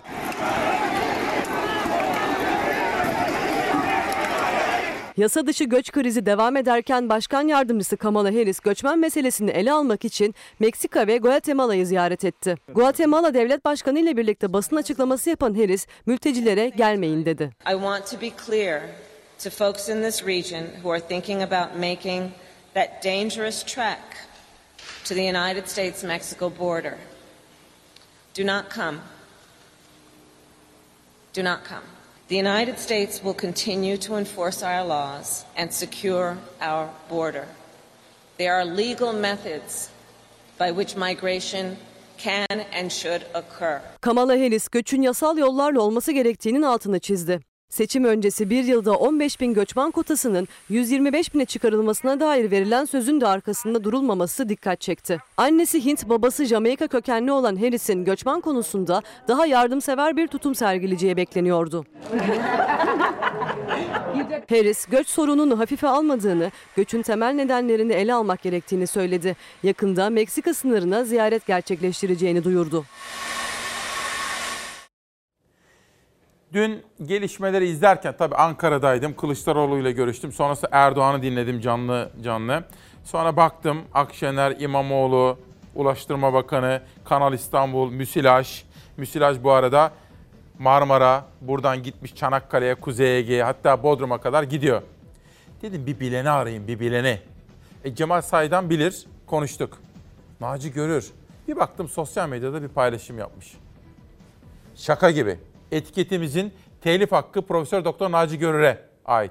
Hocam aradım, davet ettim, bizi kırmadı. Hocam hoş geldiniz. Hoş bulduk. Hocam telif hakkınızı ödeyeceğiz. Şaka gibi dediniz. Şimdi hoş geldiniz. Hoş bulduk. Nasılsınız? Sağ olun, teşekkür ederim. Siz nasılsınız? Eksik olmayın. Çok teşekkürler. Hocam Türkiye bir utancı yaşıyor. Bir denizi öldürdük biz. Bundan, bundan sonra Marmara ne olacak diye soracağım ama İBB Başkanı İmamoğlu Kanal İstanbul'da ısrar eden iktidara seslendi. Yanlış yapıyorsunuz hatanızdan dönün. Allah aşkınıza bu hatayı yapmayın diyor efendim. Bir haberimiz var. Tomakin hazır mıyız? Haberi izleyelim ve bilim insanı Naci Görür'den yorum alacağız. Kanal İstanbul'un inşasına da başlıyoruz. Bizim eserlerimize engel olamadılar, olamayacaklar. Rant bunların gözünü bürümüş. Kanal İstanbul için yapmayacakları, söylemeyecekleri hiçbir şey yok. And olsun, şart olsun. Bu ihanete geçit vermeyeceğiz. Fatih'in İstanbul'un boğazına o yağlı ilmeği geçirtmeyeceğiz. O ihale kenelerinizin daha fazla semirmesine müsaade etmeyeceğiz. Cumhurbaşkanının 10 yıl önce çılgın proje olarak açıkladığı Kanal İstanbul için bu kez karşılıklı restleşmeler daha da sertleşti. Çünkü Erdoğan Kanal İstanbul'un inşasına başlıyoruz derken ilk temelin atılacağı günde netleşti. 26 Haziran muhalefet tepkide tek vücut. Ülkenin ve milletin hayrına her projeyi çevre bahanesiyle engellemeye çalışarak da çevrecilik yapılamaz. Sayın Erdoğan'ın bir konuda bu benim işim dediği anda ben titremeye başlıyorum. Tansiyonum düşüyor. Bu proje İstanbul'a yeni bir ihanettir. Bir proje değil, düpedüz bir soygun planıdır. Eğer Kanal İstanbul'a herhangi bir ülke kredi verir veya gelir de ihalesini alırsa iktidara geldiğimizde o şirketlerin asla paralarını ödemeyeceğiz. Kanalın iki yanına şehirler kuracağız demek İstanbul'u katledeceğiz demektir. Karşılıklı restleşmeler liderler arasında bugüne kadar yaşanan Kanal İstanbul polemiğinin en büyük kavgasını kopardı. Cumhurbaşkanı proje olmazsa olmaz derken muhalefete tavrı da sertti. İsteseniz de istemeseniz de devam edecek. Tabii bunlar zillet ittifakının işi değil. Bu ancak Cumhur İttifakı'nın işidir. Şimdiden uyarıyorum. Sayın Erdoğan ve AK Parti iktidarına güvenip de sakın ola bu hukuksuzluğa ortak olmayın. Sonra çok üzülürsünüz. Demedi demeyin. Şu müsilaj bile hala sizin aklınızı başınıza getirmedi mi? Kanal İstanbul tartışması sürerken muhalefet müsilaj tehdidini de hatırlatırken Ulaştırma Bakanı Adil Kara İsmailoğlu'nun Kanal İstanbul deniz salyasına karşı çözüm olacak sözleri de siyaseti ısıttı. Kanal İstanbul yapıldığında temiz suyun Marmara Denizi'ne karışması e, söz konusu olacak. Marmara Denizi'ndeki su kalitesi artmış olacak. Deniz salyasının önlenmesine dair de katkıda bulunacaktır. Bu olursa müsilaj olmazmış. Hangi bilgi, hangi akılla bunu söylüyorsunuz? Böyle ciddiyetsizlik olur mu? Böyle basiretsizlik olur mu? Ayıptır, günahtır. Bugüne kadar projenin yapımı ısrarında bir adım geri atmayan iktidar bu kez deniz salyasını da gerekçe gösterdi projenin yapımı için. Gözler 26 Haziran'da ilk temelin atılacağı günde muhalefetin hamlesinde. Şaka gibi dedik. Efendim Profesör Doktor Naci Görür'e soralım. Hocam ilk sorum. Bu müsilaj nedir? Neden böyle oldu? Biz bunu neden yaşıyoruz? Ee, müsilaj e, dünyanın birçok yerinde görülür. Ee, özellikle e, kirli denizlere özgü bir e, oluşumdur. E, özellikle deniz suyunun sıcaklığının belirli dereceye gelmesiyle eğer o denize çok bol miktarda bizim nutrient dediğimiz bir anlamda besin maddesi yani azot ve fosfor e, malzemesi, maddesi bol miktarda gelirse e, bazı planktonik organizmalar özellikle bitki türünden olanlar biz onlara fitoplankton deriz. Bunlar çoğalır yani adeta besine hücum ederler. Orada bir patlama olur. Bu fitoplankton e, algdir daha çok ve dolayısıyla bir patlama olur ve oralarda e, belirli şekilde böyle müsilaj oluştururlar. Bazen de tamamen denizin rengini değiştirirler. Bu müsilajın içerisinde sadece fotosentez yapan fitoplanktonlar yani algler yok. Aynı zamanda organik madde tüketen bol miktarda bakteri ve diğer mikroorganizmalar da var. Yani bir bileşik halinde oluşmuş vaziyette. Özet olarak bu bize Marmara Denizi'nin kritik kirlilik eşiğini aşmakta olduğunu gösteriyor. Hocam çok güzel izah ettiniz ama şimdi bunu bu şu ana kadar söylediğinizi benim anlayacağım şekilde yani halk diline bir tercüme edin. Ne oldu da biz bunu yaşıyoruz? Ee, şimdi e, yani ilk kez e, müsilajı görüyoruz ve yaygın bir şekilde. Üstelik de yani derine de nüfus etmiş durumda. Ee, Marmara zaten kirlenmekte olan bir denizdi. Doğal olarak kirlenmekte olan bir denizdi.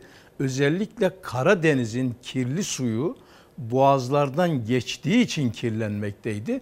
Aynı zamanda Marmara etrafındaki yerleşim alanları da bu kirliliğe belli ölçüde katkıda bulunuyordu.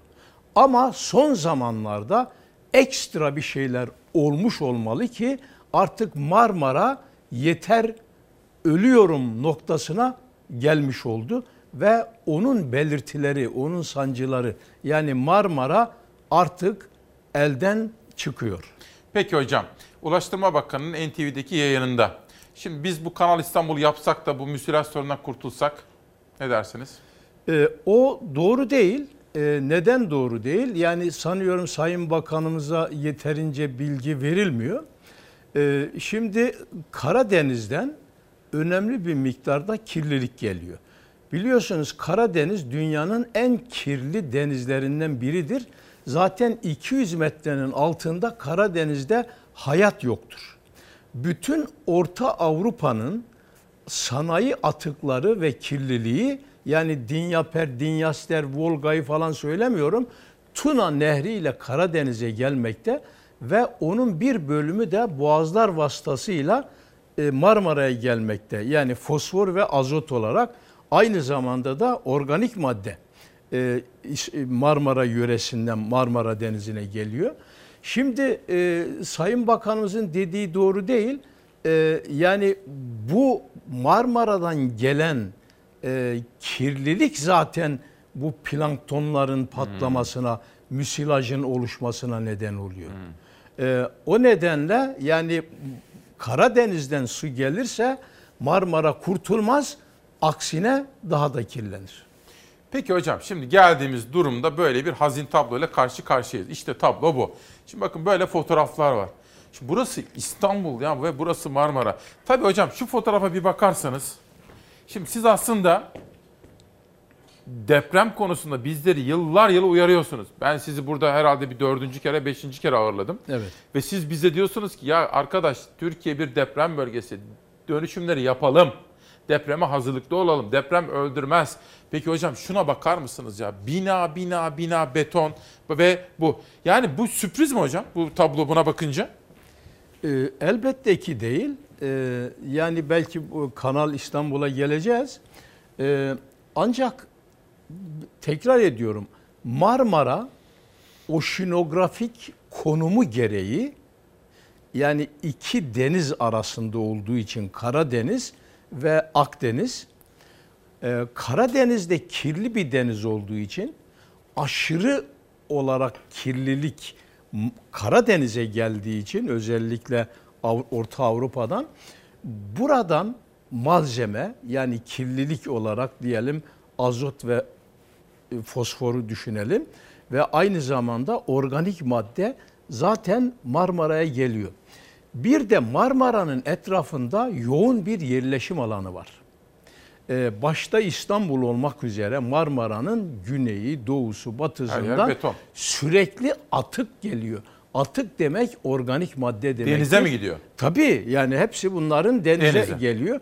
İstanbul'da büyük ölçüde arıtma yapılıyor. Yani gerçekten İstanbul Büyükşehir Belediyesi e, yıllardan beri yani kendi atıklarını arıtma noktasında e, yani şayani takdir bir durumdadır. Bakın Ee, Reuters'ın çektiği dünyaya servis ettiği fotoğraflar bunlar. Evet. Reuters'ın. Dolayısıyla ne kadar nüfus demek o kadar fazla nutrient, atık, organik madde, azot, fosfor demek. O zaman hocam Sayın Cumhurbaşkanımız dedi ki yapacağız dedi.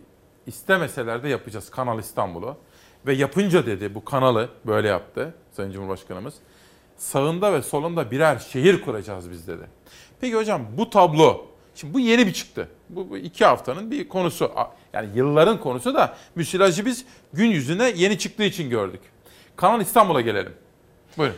Şimdi e, ben bir bilim insanı olarak e, Kanal İstanbul'un çok riskli bir proje olduğunu, yapılmamasının ülkem adına daha hayırlı olacağını düşünüyorum. Kanal İstanbul'a karşı olma nedenimi de bilimsel olarak, bu asla ideolojik veya siyasi değil, üç temel başlık altında topluyorum. Evet. Şimdi birincisi deprem.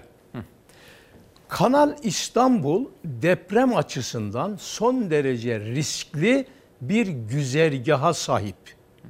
Kanal İstanbul'un Marmara Denizi'ne açıldığı yerde kıta sahanlığında aktif faylar çok fazla. Yani Kanal İstanbul'un açıldığı kıta sahanlığı aktif faylarla parça parça kesilmiş Vay, durumda. vay, vay. Bu faylar ana depremi üretecek olan faylarla ilişki halinde. 7.2 minimum 7.2 ile 7.6 arasında bir depremin olması durumunda bu kıta sahanlığı üzerindeki faylar kanalın Marmara'ya yakın yerlerine büyük hasarlar vereceğini düşünüyorum. Birincisi bu. İki. İkincisi yine deprem başlığı altında güzergahın geçtiği alandaki zemin deprem tehdidini, deprem zararlarını büyütecek nitelikte. Bu güzergah boyunca özellikle Marmara'ya yakın kesimlerinde es dalgalarının hızı oldukça e, oldukça az. Yani buradan deprem dalgaları yavaş ilerliyor. Deprem dalgaları kanal ve çevresinde yavaş ilerlemesi demek buralarda çok fazla sarsma ve buraları kolayca terk etmeme demektir. Bu yapıyı ciddi bir şekilde etkileyecektir. Ayrıca bu bölgelerde en büyük yer hızıyla, en büyük yer ivmesi fazla. Bu da demektir ki kanal ve çevresi çok fazla sarsılacaktır. Keza yine kanal ve çevresinde deprem şiddeti Marmara'ya yakın yerlerde en az 9 olacaktır. Şimdi bu şiddetteki bu e, es dalga hızına, bu en büyük yer hızına, en büyük yer ivmesine maruz kalan bir kanalın ayakta kalması zor bir ihtimaldir. Ayrıca yine bu güzergah boyunca yani deprem başlığı altında söylüyorum e, heyelanlar var. Yani özellikle Küçükçekmece Gölü'nün batı kısmında anormal bir heyelan zonu var. Bu Kırklareli fay zonuyla ilişkili. Bu kıta sahanlığındaki ana o e, aktif faylarla da bu heyelanların kökensel ilişkileri var. Bu deprem olduğu zaman burada büyük heyelanlar olabilir. Kanal için hayati tehlike oluşturur. Son olarak da yine Üçüncü. yine deprem açısından hep deprem, Deprem. tek bir başlıkla söylüyorum. Deprem açısından özellikle küçük çekmece, Sazlıdere o yörelerde geniş çok kalın alüvyonlar var. Kanal bu alüvyonların üzerine oturuyor. Bunları temizlemeleri mümkün değil. Değil mi? Alüvyonlar sıvılaşma meydana getirir. Üzerindeki her yapı deprem sırasında sıvılaşır ve ayakta kalması mümkün olmaz. Şimdi yine deprem başlığı altında devam ediyorum. Kanalı yaparsanız ada oluşturuyorsunuz. Zaten bak 8-9 köprüyle geçeceğiz diyorsunuz. Altı köprü dedi Sayın Cumhurbaşkanı. Evet veya altı köprüyle geçeceksiniz. Şimdi büyük bir deprem sırasında o yöredeki insanlara müdahale, acil müdahale edemezsiniz. Yani acil müdahaleyi, afete müdahaleyi zorlaştırırsınız. Köprüden geçmek, köprüde olabilen bir kaza, yıkıntı vesaire. Yani siz insanlarınıza yardım edemezsiniz. Afet müdahalesi o bakımdan zorlaşır. Yine deprem başlığı altında diyorum. Deprem bekleyen bir kentte asla yapmamanız gereken bir şey nüfusu ve yapı stokunu artırmaktır. E halbuki siz nüfusu da artırıyorsunuz, yapı stokunu da artırıyorsunuz. Fazla nüfus, fazla yapı depremde daha fazla can kaybı, mal kaybı demek. Bir araya girebilir miyim? Evet. Çok safiyane bir soru soracağım size. İstanbul'da deprem olacak mı kesin? Kesin. Kesin Evet, mi? Evet. Ne zaman olur? Yani zamanını bilmiyoruz ama ben eli kulağında diyorum yani. Yani çok fazla da zamanımız yok. Peki şiddeti, büyüklüğü? En az büyüklüğü en az 7.2 en fazla 7.6. Dolayısıyla 7.2 ile 7.6 arasında bir deprem bekliyoruz. Şiddet tabii değişen bir şey ama en büyük yıkımı görecek olan yer e, görece olarak e, Avrupa yakasıdır ve özellikle de kanalın yapılacağı yöreler depremde en fazla zafiyeti olan yerlerdir. Peki. O halde kanala dönelim. Şimdi bakın kanalda demek ki deprem açısından endişelerimi söyledim. Riskler var. Çok özet.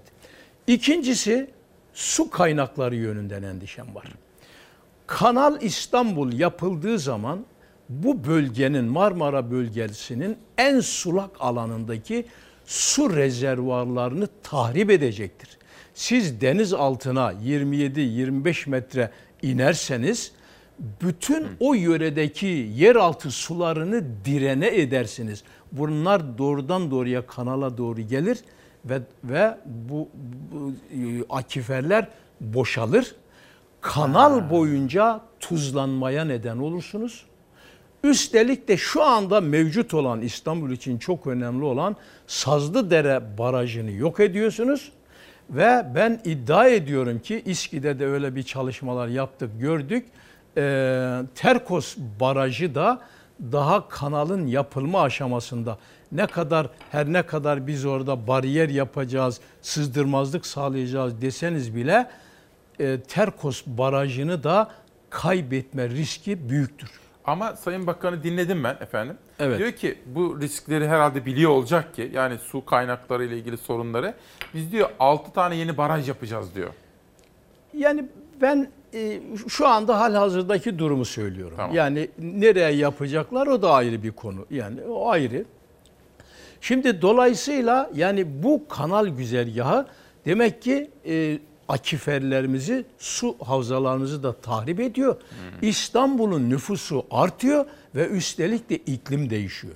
Yani yarın su eksikliği Türkiye için, İstanbul için deprem kadar önemli, belki daha önemli olacaktır. Böyle bir zamanda böyle bir mevcut sistemleri tahrip etme yoluna gitmek bence çok doğru olmasa gerek. Şimdi üçüncü Evet. başlık altında Evet. söyleyeceklerim de çevre, çevre yönüyle. Şimdi bakın burada bazı çarpıcı şeyler söyleyeceğim. Kanalı yapmak için yani 1 milyar nokta 1, 1.1 milyar metreküp hafriyat yapacaksınız. Şimdi bu hafriyatı iş makinalarıyla ve patlayıcı maddelerle yapmak zorundasınız. Ee, Sayın Haluk Eydoğan'ın yaptığı bir çalışmaya göre yani oradan alarak söylüyorum. e, siz günde e, 11 ton 11 ton e, patlayıcı madde amonyum nitrat e, ve fuel karışımı Evet. e, ANFO diye kısaltılıyor. E, 11 ton patlayıcı bir seferde patlatacaksınız. 23 bin metrekarelik hafriyat yapmak için günde. Vay be. Şimdi bu ne demektir? Siz demek ki bu günde 18 ton patlayıcı yapsanız bile 4-5 seneden önce hafriyatınızı tamamlayamazsınız. Şimdi burada kritik olan şu, patlattığınız bu amfo her gün, her patlattığınızda 3.8 büyüklüğünde deprem yapıyor. Vay. Bu demektir ki siz her gün o yörede 3.8 büyüklüğünde deprem yapacaksınız. Yüzlerce 20-30 tonluk kamyonlarla, yüzlerce kamyonla hafriyat taşıyacaksınız. O patlayıcı gürültüsü, Dehşet. toz, toprak, işte e, diyelim ki egzoz vesaire ile o bölgedeki ekosistemin ne hale geleceğini siz düşünün. Yani bunu söylemek için kahin olmak gerekmiyor. O bölgede ne bitki örtüsü, ne endemik fauna, ne flora herhangi bir şeyin sağlıklı kalması mümkün olmayacaktır. Hocam inanılmaz açıklamalar. Vaktiniz varsa bir 5 dakika daha devam edebilir miyiz? Hay hay. Sevgili Türkiye'm bu hayati sorunu, bu beka meselesini reklamlardan sonra konuşmaya devam edelim. 10 Haziran 2021 Perşembe sabahında İsmail Küçükkaya Demokrasi Meydanı'nda Profesör Doktor Naci Görür hocamız bizleri aydınlatıyor. İnanın isim vermeyeceğim ama AK Partili isimlerin de aralarında olduğu çok sayıda izleyenim nihayet ve çok net bir şekilde anladık bu meseleyi diye söylüyorlar. Bazılarının isimlerini hocama da iletiyorum. Çünkü anlamamız gerekiyor. Bu ülke bizim. Naci Görür'e sohbetimiz devam edecek. Birkaç sorumuz var. Sonra başka sürpriz dosyalarım ve konuklarım da olacak efendim. Ama yönetmenim Savaş Yıldız'dan rica etsem Karar ve Korkusu gazetelerini okusak. Karar. Rant projesine kuruş ödemeyiz diyor. Dün Demokrasi Meydanı'nda Kılıçdaroğlu vardı. O da Akşener'de Davutoğlu da Kanal İstanbul'un İstanbul için çok büyük zararlar oluşturacağını, telafisi imkansız zararlar oluşturacağı için de bu projeyle ilgilenenlere mesaj verdiler efendim. Korkus'a geçelim. Siyasi parti liderleri gibi İstanbul'un seçilmiş belediye başkanı İmamoğlu da yanlış yapıyorsunuz hatanızdan dönün diyor. İmamoğlu o meselenin içindeki kanal değil sağına sonuna dikilecek binalar. Mesele duygusal. O işe tahammülümüz yok yalvarıyoruz hatadan dönün dedi. Dün Kılıçdaroğlu'na bu konudaki soruları da yöneltmiştim. Bir dakikalık bir videomuz var izleyelim. Sonra Profesör Naci Görür'den yorum rica edeceğiz. Efendim siz bu Kanal İstanbul projesi ve Marmara'nın temizlenmesi Evet. konusunda ne düşünüyorsunuz? İsmail Bey şunu söyledim. Eğer Kanal İstanbul'a herhangi bir ülke kredi verir veya gelir de ihalesini alırsa iktidara geldiğimizde Allah nasip ederse e, biz o projeyi durduracağız. O ülkeyle de aramıza mesafe koyacağız. O şirketlerin asla paralarını ödemeyeceğiz. O şirketlerin Türkiye'de yatırım yapmalarının önünü tamamen keseceğiz. Çünkü Türkiye'ye hiç kimsenin ihanet etmeye hakkı yoktur. Ne demek Kanal İstanbul? Ya bir sürü kamu kuruluşu bu olmaz diyor. Ama onlar kafaya takmışlar Kanal İstanbul'u yapar. Neden? İstanbul'u rant alanına dönüştürmek ve İstanbul'u parsellemek istiyorlar. Ya İstanbul'a yaptığınız ihanet yetmedi mi ya? Şu müsilaj bile hala sizin aklınızı başınıza getirmedi mi? Kanal İstanbul'u yapıyor. Konuşuyor. Efendim bu olursa müsilaj olmazmış. Hangi bilgi, hangi birikim, hangi denetim, e, deneyim, hangi akılla bunu söylüyorsunuz? Dediğiniz gibi bu konuda konuşması gereken bilim insanları. Bilim insanları konuşacak, araştırmayı yapacaklar, önümüze koyacaklar, biz de bakacağız. Herhalde şaka yapmış diyor. Şaka değil efendim, şaka değil. Rant bunların gözünü bürümüş. Vallahi de billahi de gözünü bürümüş. Ya böyle bir rezalet olamaz. Kanal İstanbul için yapmayacakları, söylemeyecekleri hiçbir şey yok. Durum kabaca böyle. Peki bilim insanları ne diyor? Naci Görür'e soralım. Hocam çok net ve güzel anlattınız tane tane. Hem bilimsel hem de benim yani halkın da anlayacağı şekilde. Bir dediniz, iki dediniz, üç dediniz.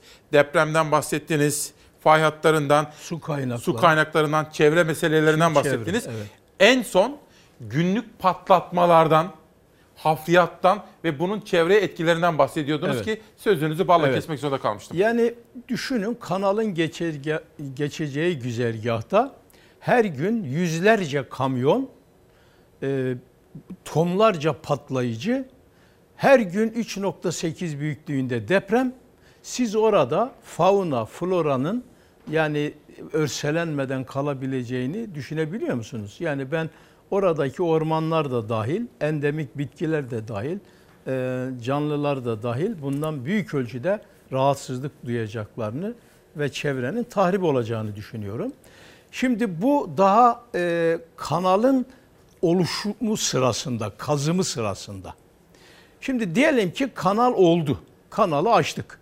Karadeniz'de ilk teması sağladık. O zaman bizi daha hazin, daha ürkütücü bir tablo bekliyor. Şimdi nedeni şu. E, boğazı oluşturduğunuz an yani yeni Kanal İstanbul'u oluşturduğunuz an Karadeniz'den her saniyede 5500 metreküp kirli su yani Karadeniz'in suyu Marmara'ya gelecektir. Saniyede 5500 metreküp. Ve bunun anlamı da şudur. 5500 metreküp su çevre bilimlerinin terimiyle söylüyorum. Her gün 4700 koi yani organik madde yani nutrient, kirlilik diyebilirsiniz. Onu getirecek Marmara'ya. 4700 ton. Bu ne demektir biliyor musunuz? Halkın anlayacağı şekilde söyleyeyim. Siz İstanbul kanalının çevresine ve kuzeyine 48 milyon insanı yerleştirirseniz o kadar atık Marmara'ya bir günde geliyor demektir. Vay be. E şimdi bakın şu anda bir heyecanla toplandık. Marmara'yı kurtaracağız 3 senede denildi. Evet. Eylem planları yapıldı. Evet. Şimdi eylem planı yaptığınız zaman herkes biliyor ki, bilim dünyası biliyor ki, siyasetçileri demiyorum. Belki onlar bu işin farkında olmayabilir. Marmara'yı kurtarmak demek Marmara'ya gelen azot, fosfor ve organik madde miktarını azaltmak veya sabit tutmak demektir. Hocam bir dakika. Bunlar, şimdi ben yine halkım ya. Evet. Bunlar siz tabii güzel tabirler kullanıyorsunuz. Çok güzel anlatıyorsunuz bir kere. Ben öğrenci olsam anlarım. Yani çok dikkat dinlediğim için. Fakat bu en son söyledikleriniz Marmara Denizi'ne evsel atık, kanalizasyon, sanayi atığı Atık. mı döküyoruz? O evet, mu? evet. Ha. Yani işte onların içerisinde Hmm.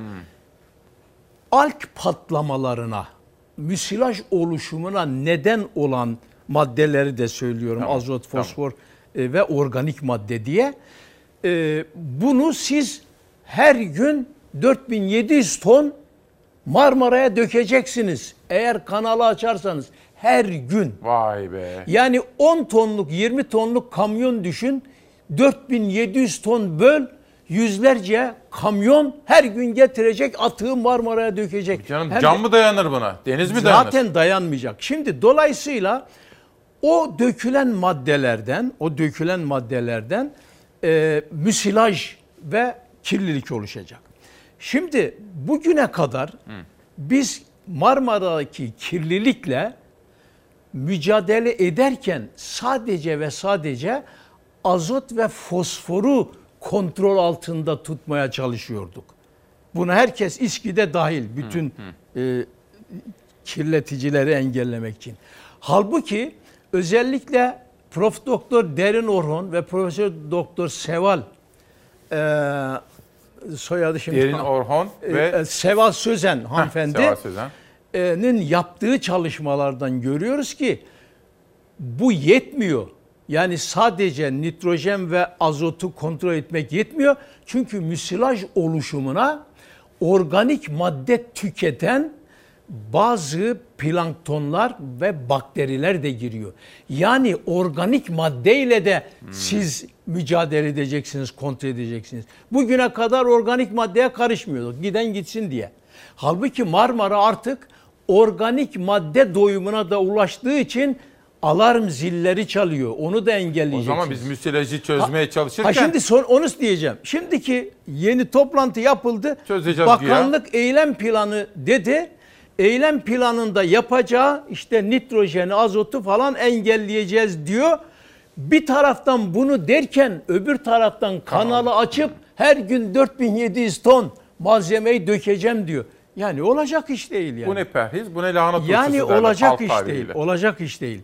Şimdi bakın bütün bu söylediklerimden yani niye kanala bir bilim insanı olarak karşıyım? Niye? Dediğim işte onu diyorum. Bunlar. Üç tane temel madde var. Depremi saydım, su kaynaklarını Çevre. saydım, çevreyi saydım. Daha da çok şey var. Konum olmadığı için onlara girmiyorum. Şimdi o zaman ben diyorum ki yani çok basit bir mantıkla yani halk da bunu anlasın canım. Bu ülke hiçbir siyasetçinin babasının malı değildir. Hiç kimse istediği gibi bu ülkenin geleceğine kendi fikriyle, kendi ekibiyle karar veremez. Benim çoluk çocuğum, torunlarım burada yaşayacak. insanlarım yaşayacak. Bu kadar riskli bir projeyi yapmak yerine İstanbul deprem bekliyor. Yüz binlerce insanın can güvenliği yok. Burada bakın haykırmaktan sesim kesildi. Sadece ben değil, bütün bilim insanları. Neden İstanbul'u depreme hazırlayıp da bu insanların can güvenliği noktasında yatırım yapmıyorsunuz? Neden bu ülkenin en zorlu ekonomik şartlarında böyle riskli, getirisi de az olan bir projeye yöneliyorsunuz? İsyan ediyorum bir bilim insanı olarak. Teşekkür ederim. Vallahi hocam bir şey söyleyeyim mi? Yerden göğe kadar haklısınız isyanınızda. Yani ben sizde görüyorum onu. Kaygınız var, üzüntünüz var, korkunuz var geleceğe dair. Bir uğurlayacağım sizi. Efendim süt üreticisiyle ilgili bir haberimiz var. Onu izleyin. Ben hocamı uğurlayacağım olur mu?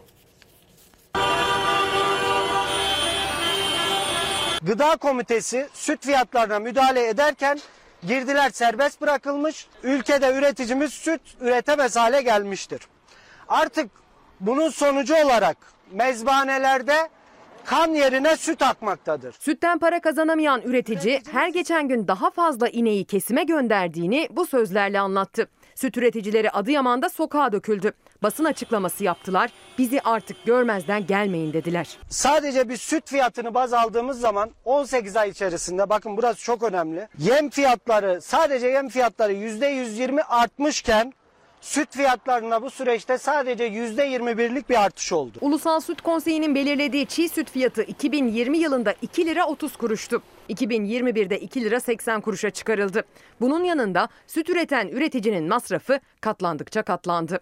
Elektrik fiyatlarında %100'ü bulan bir artış oldu. İlaç, gübre hepsinde artış %100'leri aştı. Son o 18 ay içerisinde. Girdi maliyetlerinde yani özellikle yem fiyatlarında %120'leri bulan bir artış oldu. Gölbaşı ilçesinde protesto gösterisi yapan süt üreticileri adına konuşan Özkan Kılınç son 18 aya dikkat çekti. Süt yem paritesi dedi. Yani 1 kilo süt satınca çiftçinin satın alabileceği yem miktarından bahsetti. Üreticiye göre 18 ay önce çiftçi 1 kilo süt satınca 1,5 kilo yem alabiliyordu. Bugün bu oran 0,8'e düştü. Yani artık 1 kilo süt satınca 1 kilo yem dahi alamıyorlar. Enflasyona sebep olacak düşüncesiyle süt ve et fiyatları baskılanırken girdi maliyetlerine müdahale edilmemiştir. Süt dışında ülkemizde dünyada başka bir örneği yoktur. Enflasyon endişesiyle süt ve et fiyatlarına müdahale edilirken girdilerin artmasının görmezden gelindiğini söylediler. Ülkenin yemde dışa bağımlı olduğunu da vurguladı süt üreticileri. Döviz kuruna bağlı zamlanan yem fiyatlarının çiftçinin belini büktüğünü vurguladılar. Üreticinin gelir ve gideri arasındaki dengesizlik bu şekilde devam ederse et ve sütte de dışa bağımlı olacağız uyarısında bulundular. Üreticimizin artık dayanacak gücü kalmamıştır. Bu kadar zamandır sektörü yönetenler kesilen inekleri ve üreticinin içinde bulunduğu durumu görmezden gelmişlerdir. Çiftçi görmezden gelinmek istemiyor. Çiftçi toprağına, hayvanına küsmek istemiyor. Çiftçi eylem yapmak da istemiyor. İstedikleri sadece üretmek. Şu anda bizim burada değil, tarlalarımızda, çiftliklerimizde hayvanlarımızın başında olmamız gerekirken maalesef şartlar bizi bu eyleme zorladı. Üreticinin, besicinin sorunlarını gündeme taşımaya sürdürüyoruz. 8 yıldır yapıyoruz. Allah uzun ömür verir de burada sabah çalar saat sunmaya devam edebilirsem sizlere her zaman tarım, çevre, köylü bu sorunları gündeme taşımaya gayret edeceğim efendim. Ülkemizi çok seviyoruz. Mesleğimizi de çok seviyoruz. Hakkıyla yerine getirmeye gayret edeceğiz. Bu arada yönetmenim beni uyarıyor. İşsizlik rakamları açıklanmış. Nisan ayı işsizlik rakamları resmi rakamlara göre 13,9. 0.9 artmış. Tekrar ediyorum. Resmi rakamlara göre Nisan ayı işsizliği yüzde 13. Nokta, kaç? 13.9. Bunu da aktarmış olalım. Şimdi pazartesi günü Erdoğan ile Biden, Türkiye Cumhuriyeti'nin Cumhurbaşkanı ile ABD'nin başkanı görüşecekler. NATO zirvesi kapsamında Brüksel'de bir toplantı var. O toplantı kapsamında ikili bir görüşmede gerçekleşecek. Ona ilişkin bir haber var. Önemli bir haber.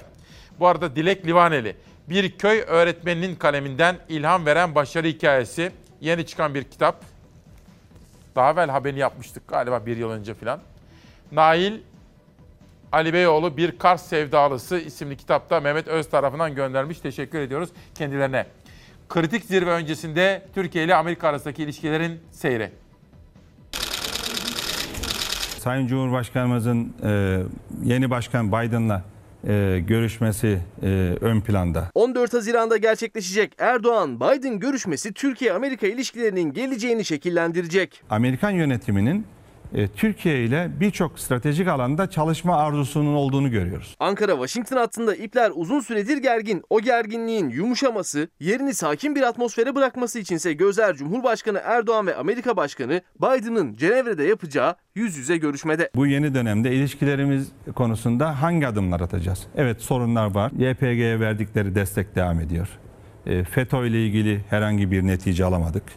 E, bir müttefike karşı Türkiye'ye karşı yaptırım e, ortada. S-400'de E, S-400 meselesi e, halen devam ediyor. Görüşme öncesi iki ülke arasındaki sorunları sıraladı Dışişleri Bakanı. Türkiye'nin diyalogtan yana olduğunu hatırlatarak. Karşılıklı saygı e, ve çıkar temelinde biz her ülkeyle ilişkilerimizi geliştirmek isteriz. S-400 konusu o açmazlardan biri. Türkiye'nin hava sahasını korumak için Patriot ya da bir başka NATO müttefikinin ürettiği savunma sistemlerini de alabiliriz diye konuştu Dışişleri Bakanı. İlla Patriot olması şart değil.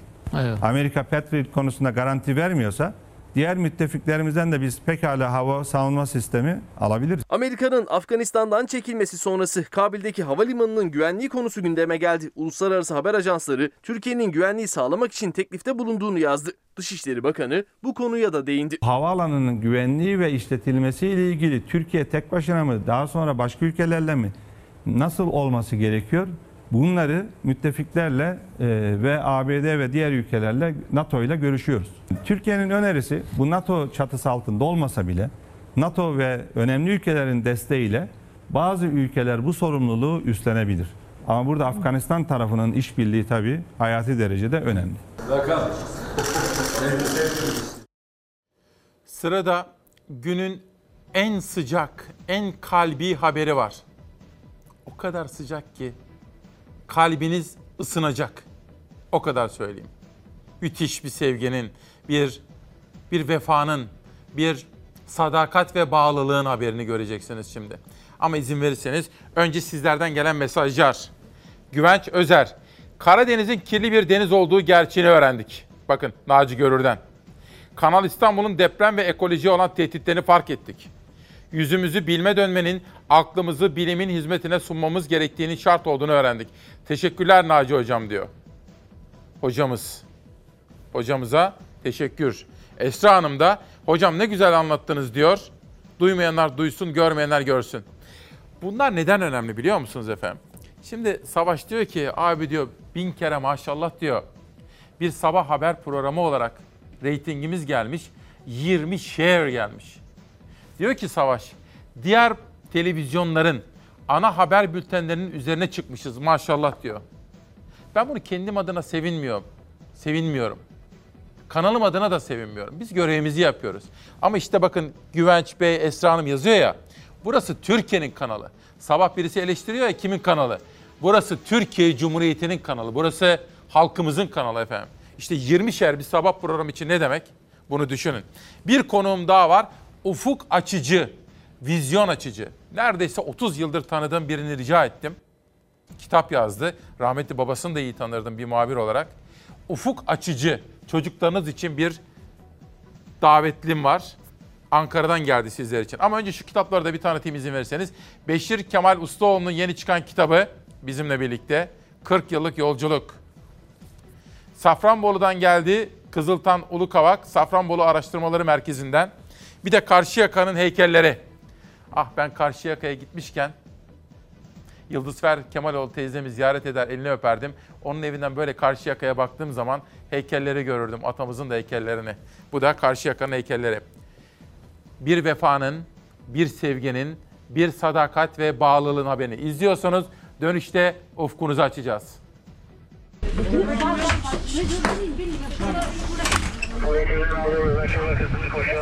Fenalaşan sahibini bir an olsun bırakmadı başında bekledi. Onu hastaneye götüren ambulansı hastaneye kadar koşarak takip etti. İstanbul Büyükada'da bir kadın rahatsızlandı. Hastaneye gitmek için ambulans çağrıldı. Sağlık ekipleri geldi rahatsızlanan kişiyi ambulansa aldı. O anlarda ambulansa binmek isteyen biri daha vardı. Sahibinin rahatsızlandığını gören köpek ambulansa binmek istedi. İzin alamayınca dışarıda bekledi. Ambulans hareket eder etmezse peşinden koşmaya başladı. Köpek hastaneye kadar koştu ambulansın peşinden. Sahibini bir an bile bırakmak istemedi. Hastanede içeri alınmayınca da bahçede oturdu bekledi. Sevimli köpeğin bu anları görenlerin içini ısıttı. Dediğim kadar varmış değil mi efendim? Şimdi müsaade ederseniz konuğuma huzurlarınızda hoş geldiniz demek istiyorum. Selçuk Pehlivanov, Türk Eğitim Derneği Genel Başkanı hoş geldiniz. Hoş bulduk. İyi yayınlar diliyorum. Çok iyiyim. Sağ olun. Eksik olmayın. Davetimi kırmadınız Ben beni. teşekkür ederim. Ankara'dan geldiniz ve bizimle birlikte konuşacaksınız. Çünkü söz konusu olan geleceğimiz, çocuklarımız. Kitabın ismini güzel koymuşsunuz önce söyleyeyim. Bu kitap ben sizlere geçen hafta tanıtmıştım galiba. Daha 6-7 gün önce çıktı. Selçuk Pehlivanoğlu Eğitim. Şimdi bakın efendim şu soru var ya ben sizlere zaman zaman siyasetçi ile devlet adamı arasındaki farkı bu kelimeyle, bu cümlelerle anlayabiliriz der, derim. Seçim kurtarmak mı, nesil kurtarmak mı? Şöyle başlayalım. Önce rahmetli annesi ve babasını da buradan saygıyla, dualarla analım. Şahsen de tanımıştım. Onlar hayatta değiller ama şimdi izliyorlar bizi. Ben öyle inanıyorum. Şununla başlayalım. Bu kitabın ismi ve bu cümleyle başlayabilir miyiz? Tabii ki, Buyurun. tabii Neden böyle seçtiniz? Ya İsmail Bey aslında baktığınız zaman Cumhuriyet'in ilk dönemlerinde eğitimle ilgili bir inanmışlık var. Bir mücadele var, bir toplumsal hareket var. Ondan sonra ise ülke hep 4 yıllık seçimleri kurtarma peşinde gitmiş. Yani çünkü bir eğitimde nesli kurtarmak 20 yıl alıyor. Hep seçim kurtarmayı, hep aynı şeyleri konuşuyoruz. Hep aynı sorunlardan bahsediyoruz. Eğitimle siyaset ilişkisi, geçenlerde olmuş olan LGS'de gene e, siz de verdiniz. Sınav baskısı yani eğitimin yerini almış olan sınav baskısı, müdür öğretmen yetkinliği gibi sorunları hep konuşup duruyoruz. Şunu net olarak söylüyorum. Türkiye Eğitim Derneği olarak uzun yıllardır bununla ilgili çalışmalar yapıyoruz biliyorsunuz. Bilimsel çalışmalar da yapıyoruz ve yayınlıyoruz.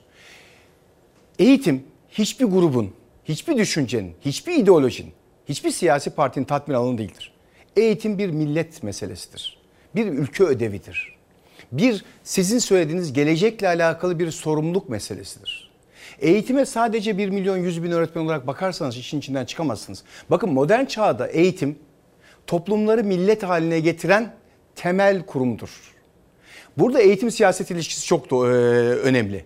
Çünkü maalesef siyaset, iktidarlar bütçeyi yapma gücünden aldıkları e, yetkiyle eğitime müdahalelerini yetki aşımı şeklinde yapıyorlar.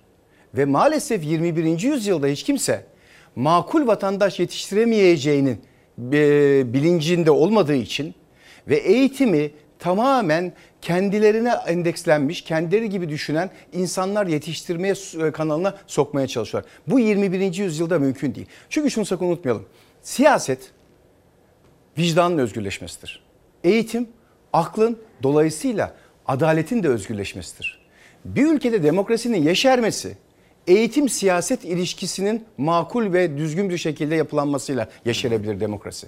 Şöyle sorayım mı? Bugün Feray Aytekin Aydoğan benim burada de- daha önce ağırladığım, birkaç kere ağırladığım ve yazılarına zaman zaman yer verdiğim bir eğitim gönüllüsü. Ferahat Tekin Aydoğan bugün bir gündeki yazısında minnacık ömrümün en zor günüydü diyor. LGS'ye giren bir çocuğumuzun, bir adanın sözleriyle böyle çıkmış. Sizin bu kitabınızda, eğitim kitabında okul öncesinden başlıyor bütün üniversite dahil eğitim evet. hayatımızın safahatları ile ilgili görüşler var. Kısa kısa sorabilir miyim? Bir çocuğun eğitiminde en önemli husus nedir? İsmail Bey aslında dünyada da sıkıntı var. Çünkü Thatcher'la başlayan bir süreçte eğitim insan endeksine oturmaktan kapitalizmin uzantısı haline dönüşmeye başladı. Ama bizimki gibi kalkınabileceğini sanılan ülkelerde çok daha fazla mutlu bir birey yetiştirmek yerine testle tost arasına sıkıştırmış bir süreç yönetiyoruz. Bakın e, o çocuğumuzun, evladımızın söylediği o kadar değerli ki. Çünkü şunu sakın unutmayın. Sınav neye hizmet eder? Eğitim sistemine. Bizim ülkemizde eğitim sistemi sınava e, hizmet ediyor. Yani LGS'de %10'unu ayrıştırmak için %100'ü baskı altına alıyoruz. Kazanamayacak çocukları baskı altına alıyoruz. Daha kötüsünü söyleyeyim. Kolundaki vatandaşın bir bileziğini sattırıyoruz. Ve sonuçta da o çocukların zaten kazanamayacağını biliyoruz. Çünkü Milli Eğitim Bakanlığı'nın yaptığı okul başarı puanıyla LGS sınav başarı puanı korelasyonu %98. Uyumlu. Tabii yani evet. kimin kazanacağını biliyoruz. Ama sınava sokuyoruz. Aynı yüksek öğretime geçişte de bunu yapıyoruz. Bir çocuğun geleceğini bakın sınavsız eğitim olmaz. Heh. Ama ölçme sınavıyla sıralama sınavı farklı şey. Ne demek? Sayın Bakanımız Anlatın da, onu Sayın Bakanımız da şunu söyledi dikkat ederseniz. Bu bir sıralama sınavı dedi. Onun için matematikle ayrıştırdık dedi. Ölçme sınavı Avrupa'nın yaptığı okuldaki süreci ölçer. Yani çocuğun gelişimini ölçer, çocuğun hangi noktaya geldiğini ölçer ve yönlendirme yapar. Sıralama sınavı ne yapar? Sizin çocuğunuzla benim çocuğumu. Çankaya'da oturan Ankara'daki çocukla Konya'nın köyündeki çocuğu aynı sınava sokar Heh. ve sıralamaya çalışır. Bu sıralamaya çalışmak kadar büyük bir adaletsizlik olamaz. Çünkü şunu sakın unutmayın. Bu genç nüfus, herkes diyor ya genç nüfus bizim için bir fırsat. Hayır ciddi bir tehdit.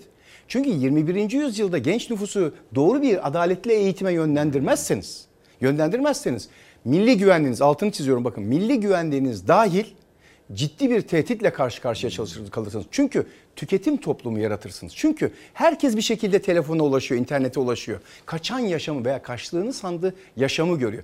Onun için eğitim, onun için eğitim bir ideolojinin falan tatmin alanı olamaz. Şunu sakın unutmayalım.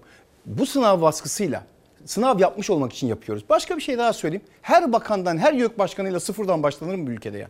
Her seferinde işte, sıfırdan. Buna ben iz bırakma sendromu geçen diyorum. Geçen gün Sayın Başkan, geçen gün bir izleyenim dedi ki işte siz dedi eğriye eğri doğruya doğru söylüyorsunuz dedi. Bana söyleyin dedi. Yayında oldu bu. İşte iyiyi ve kötüyü. Dedim ki çok açık. Bana kızıyorlar bazıları ama sağlıkta iyi dedim bu iktidar. E tabi 19 yıllık bir iktidar. iyileri de var. Ama dedim eğitimde de o kadar kötü. Neden? Ben 7 tane bakan tanıdım. Hepsiyle de oturdum, yemek yedim, konuştum. Siz hepsini daha iyi tanıyorsunuz. Evet. Yedisinin de hayata bakışı bambaşka. Yedisi de ne yaptı? Geldi bir öncekinin yaptığını sildi attı. Böyle bir şey olur mu? Bakın e, ben buna iz bırakma sendromu diyorum. İz bırakma. İz bırakma sendromu diyorum. Değiştirmiş olmak için değiştiriyorlar. Bürokrasi de çok güzel bu şey, şeyi destekliyor. Ha. Çünkü eğitimin çıktısı 20 yıl sonra, 20 yıl sonra bu, kimin bunu başımıza bela ettiğini bilemiyoruz. Kim bilecek? Bakın yönetici ataması 30 yılda 17 kere değişti bu ülkede yani okul müdürü atama sistemi 30 yılda 17 kere değişti. Oo. Sınav sistemi sürekli değişiyor. Ben artık takip etmiyorum. Bakın Türkiye Eğitim Derneği Genel Başkanı. anlayamıyorum bile. E, takip etmiyorum. Çünkü sorunun temelini yok edemeyenler şekil ve şartları değiştiriyor. Nedir bu? Sınavın süresini uzatıyor, 3'e bölüyor, 2 ile çarpıyor. Siz eğitimi okula taşımadıktan sonra, eğitimi dershane sistemine mahkum kıldıktan sonra, öğretmeni, yöneticiyi ve okulu kıymetli kılmadıktan sonra ve eğitimi parası olanın erişebileceği bir yapıya oturtturduğunuz zaman işte o bir toplumun felaketine gider. Niye? Bu ülkede evine dadı tutabilenleriz. Rakamları abartalım. Ee, özel okula çocuklarını yollayabilenleri, yurt dışına götürebilenler ancak %10'dur. Peki %90'ın mutsuz olduğu bir toplumda %10'u e, şey yapabilir misiniz? Bakın e, Çok doğru. burada burada ben benim için ve derneğim için ki biliyorsunuz bu kitabın tüm kendi hakkımı Türkiye Eğitim Derneği Burslu Çocuklar Fonu'na e, bağışladım. Oraya telif hakkını bıraktım. Biz yoksul çocukların neler yarattığını kendi verdiğimiz nitelikli burslarda görüyoruz binlerce evet. çocuklar. Şunu net olarak söyleyeyim. Doğruluk pazarında yalanın satıldığı bir dünya düzeninde yaşıyoruz biz. Doğruluk pazarında, pazarında yalanın satıldığı bir dünya ya, düzeninde yaşıyoruz. Güzel Siz, ifade. Çarpıcı. İsmail Bey sosyal adaleti doğuda e, sofrasında yeterli aşı olmayan çocukları İstanbul Boğazı'nda iki gün tekneye bindirip geri göndermekte sağlayabilir misiniz? Yok. Veya umudu ve hayali kalmamış ailenin çocuklarını kendi okullarınıza, yurtlarınıza alarak kendiniz gibi düşünen makul vatandaş yatıştırmaya sosyal adalet diyebilir misiniz? Veya hepimiz ekranlardan seyrediyoruz. Her sınavda 2-3 tane köy çocuğu başarı e, elde ediyor. İşte ben en çok onu arıyorum. Mesela doğudan özellikle çocuklarımız başarılı okusun, kurtarsın kendisini, ailesini istiyorum. İsmail Bey yüz binlerce köy çocuğumuz var. Üç tane değil. Bununla sosyal adaleti böyle sağlayamayız. Sosyal adaleti milli bir ulusal programla sağlayabiliriz. Milli bir eğitim programı Milli bir mi? eğitim programı. Kişiden kişiye değişmeyecek. Kalıcı. Bütün kişiden kişiye tabii ki her siyasi Finlandiya'nın partinin- yaptığı gibi. Beyaz Zambaklar ülkesi. Büyük Atatürk'ün vizyonu. tabii. Çevirmiş kitabı, Tabii, tabii, tabii, tabii. anlatmış. Öğretmenlere dağıtılmış, hepsine dağıtılmış. Ya. Eğitimde bir ideal olarak ortaya konmuş bir dönüşüm projesi. Yani mağaralardan mağaralardan dönüşen bir eğitimden bahsediyorsunuz. Ve şunu da unutmayın. Sosyal adaleti sağlamak parası olanların verdiği bir iki baloyla Bir şey 3-5 kişiye yardımlı olmaz. Hocam şimdi geçtiğimiz günlerde LGS vardı ya ben bir Turgay Polat'ı aradım. Sizin gibi uzun yıllardır tanıdığım bir isim. Dedi ki İsmail hocam dedi sınava 1.3 milyon çocuk giriyor yaklaşık. Geçen sene 2.1'miş. Evet. Bunların %90'ın sınava girmesine gerek yok dedi. İstemiyor zaten çocuk aslında dedi. Öyle bir hedefi de yok öyle. Yani aslında biz yapıyı farklı ve yanlış kurmuşuz değil mi? Sistem yanlış. Yani ben bir iki kere kanallarda da söyledim biraz haddini aşarak ama bizim eğitim sistemimizin fazla bir sorunu yok dedim. Eğitim yok, sistem yok dedim. Gerisi teferruat. Yani eğitim eğitim sadece bilgi aktarımı değil artık bilgiye ulaşılabiliyor. Eğitim insan olma endeksinde insanın temel yeterliliklerini, temel becerilerini sağlama e, sürecidir. Ama bakın Allah aşkına şu Covid sürecinde Meksika'dan sonra okullarını en uzun kapatan ülkeyiz. Geçen hafta Dünya Bankası bir rapor yayınladı. Bu raporda diyor ki iki çocuklu veya üç çocuklu dar gelirlilerin internete ulaşma oranı %32 ile 42 arasında değişiyor diyor bu Covid sürecinde. Yani dünya çok ciddi çalışmalar yaparken biz okulları açmış gibi yapıyoruz. Ya tabii ki turizm önemli. Tabii ki fabrika önemli. Gelecek önemsiz mi? Şunu sakın unutmayın. Ben gururla söylüyorum. Rahmetli babamı siz de çok iyi tanıyorsunuz. Benim babam Rize'nin Fındıklı ilçesinden kalkıp Ankara'da Kızılay Şefkat Yurdu'nda kalmasa ben burada değildim. Bu ülkeyi mali imkanı iyi olmayan, hayali olmayan çocuklara hayal vererek ve imkan vererek eğitimle sağlayabiliriz. Eğitim sosyoekonomik olarak çok küçük üçkağıtçılıkla zengin olanlardan bahsetmiyorum. Sınıf atlamanın tek yoludur. Bunun için bunun için yapmamız gereken şey seçim kurtarmayı bırakacağız. Nesli kurtaracağız. Şimdi Selçuk Pehlivanoğlu eğitim, seçim kurtarmak mı, nesil kurtarmak mı? İzleyenlerimizin aklına şöyle bir şey gelebilir. Benim aklıma geldi sizi dinlerken. Sizi Sayın Cumhurbaşkanı çağırsa veya iktidar değişse diyelim Cumhurbaşkanı Akşener oldu ya da işte ne bileyim Kılıçdaroğlu oldu. Sizi çağırsalar. Sen deseler ey Pehlivanoğlu yıllar yılı eğitimin içindesin. İşte anaokulu, okul öncesi, okul, üniversite hepsini biliyorsun. Kitaplar da yazdın. Biz milli bir eğitim politikası uygulayacağız. Konuşuyorsun. Hadi uygula deseler. Şöyle ister şimdiki iktidar ister sonrakilerde milli politikada ne yapardınız mesela? Bir, iki fikir verin bana. İşe nasıl başlardınız mesela? Bakın biz e, Türkiye Eğitim Derneği olarak e, Başarı Her diye bir proje yaptık. İstanbul'un en başarısız okullarını 2 yılda yukarıya zıplattık sınavlarda bile. Ne yaptık biliyor musunuz? Yatırım yapmadık. Spor takımları kurduk. Sanat odası ve müzik odası yaptık. Öğretmenlere eğittik ve çocuklara hayal verdik. Bizim burslu çocuklarımız e, şey yaptı, e, ders verdi. Bu ne biliyor musunuz? Çocukların hayali günde 50 lira kazanmak üzerine oluşturursanız o hayalin ilerisine gidemez. Ama çocuklara Cerrahpaşa'da okuyabileceği, İstanbul Teknik'te okuyabileceği hayalini verirseniz bu değişir. İddia ediyorum İsmail Bey. Türkiye'nin sorunu eğitimde kaynakların yetersizliği değil, haddimi aşmayayım ama kullananların beceriksizliğidir. Mesele kaynak meselesi değil. Mesele şu. Mesele siyaseti tanımından çıkarmamız lazım. Bunun hiçbir partiyle alakası yok. Maalesef Selçuk Peron olarak söylüyorum. Siyaset zenginle yoksula ikisini birbirinden korumaya söz verip zenginin parasını yoksulun hep oyunu alıyor. Yoksul kalabalık ol- ol- olması gerekiyor. Yani muhakeme yeteneği, ileriye gitme yeteneğini ancak eğitimle verebiliriz. Bu bir milli programla yapılabilir. Bu kesinlikle zor değil. Tabii ki her siyasi partinin hayata bakışı farklı olabilir. Ama kalkınmış dünya ana arterinde bir oyun oynamaz. Ana arterinde düzgün bir şekilde gider. Yani hedefleri doğrudur. Bakın bugün bugün geçenlerde söyledim bir gazetede e, ara sayfada manşet yapmış. Allah aşkına verdiğimiz diplomaların çoğu basıldığı kağıttan daha değersiz. Yani geldiğimiz nokta bu. Maalesef. Aslında aslında örneğin mevcut iktidar 18 yıl yani 20 yıllık bir süreçte bir nesli kurtarabiliyorsunuz. Aslında herkese mikrofon sokak röportajları yapıyorsunuz. Uzattığın zaman ne diyor? İkinci işte çalışıyorum. Çocuğum okuyor diyor. Tabii. Herkesin en değerli varlığı çocuğu. Ama o değerli varlığına değer verenleri kandırmayalım. Yani sadece mış gibi yapmayalım. Biz adaletli bir eğitimi getirsek, eşit eğitimden bahsetmiyorum. Adaletli bir eğitimi getirebiliriz. Bunun için de Türkiye'nin imkanları e, vardır. Türkiye'nin hayırseverleri vardır. Ve biz bunu gerçekleştirelim. Ben bu kitapta, Türkiye Eğitim Derneği'ndeki yaşam e, hikayemi yaptığım e, bu kitapta bunun çözümlerini de ortaya koyduk. Yani sizle de daha önce yaptığımız programlar da var içinde. Ve emin olun biz bunu her tarafta söylüyoruz. Mesela anlayamıyoruz İsmail Bey. Oku, herkes okullar açılsın dedi. Herkes okullar açılsın dedi. Ama aşılama olmadı. Size ben Öğretmenleri aşılamamız lazım. Evet bence, ama yapamadık. bakın ben ben size bir örnek vereyim. Hani okulları açtık dedik ya. Okulları açmamız 157 günlük eğitim gününde ilkokul birden fazla toplam 15 gün. Ya. Bir de insanlara eziyet ettik. Öğlen çocuğunu getir. Yani işten nasıl izin alacak, şey yapacak. Bu bir eğitim değil, bu bir öğretim. Kötü mü? Hayır. Onun için biz dedik ya insanlar yoruldu. Sınavı kaldırdınız, koptular. Öğretmenler bıktı. Kapatın okulları. Bir şey soracağım. Şimdi mesela anne babalara ne tavsiye edersiniz? Şimdi tamam eğitimin durumu ortada. Bugün Feraye Tekin Aydoğan'dan da öğreniyoruz. Rakamlar vermiş. Bugün diyor sistemin sıkıntıları nedeniyle pek çok çocuğumuz istemediği okul türünde okumak durumunda kalıyor diyor. Yani çocuk başka bir okula gitmek istiyor, gidemiyor. Ama onu mevcut sistem isim vermeyeceğim. Farklı okullara yönlendiriyor. Sistemin dayatması diyor. Anne babalara ne tavsiye edersiniz? Bir kere bir evlatlarına güvensinler.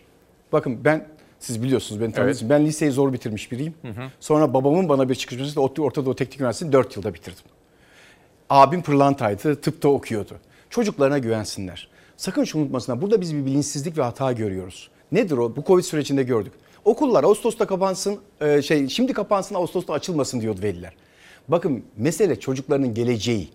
Gelecek için eğitim şart. Okul bir bakım evi değildir. Okul sosyal, psikolojik ve akademik bir birleşenleri olan bir eğitim e, yumağıdır.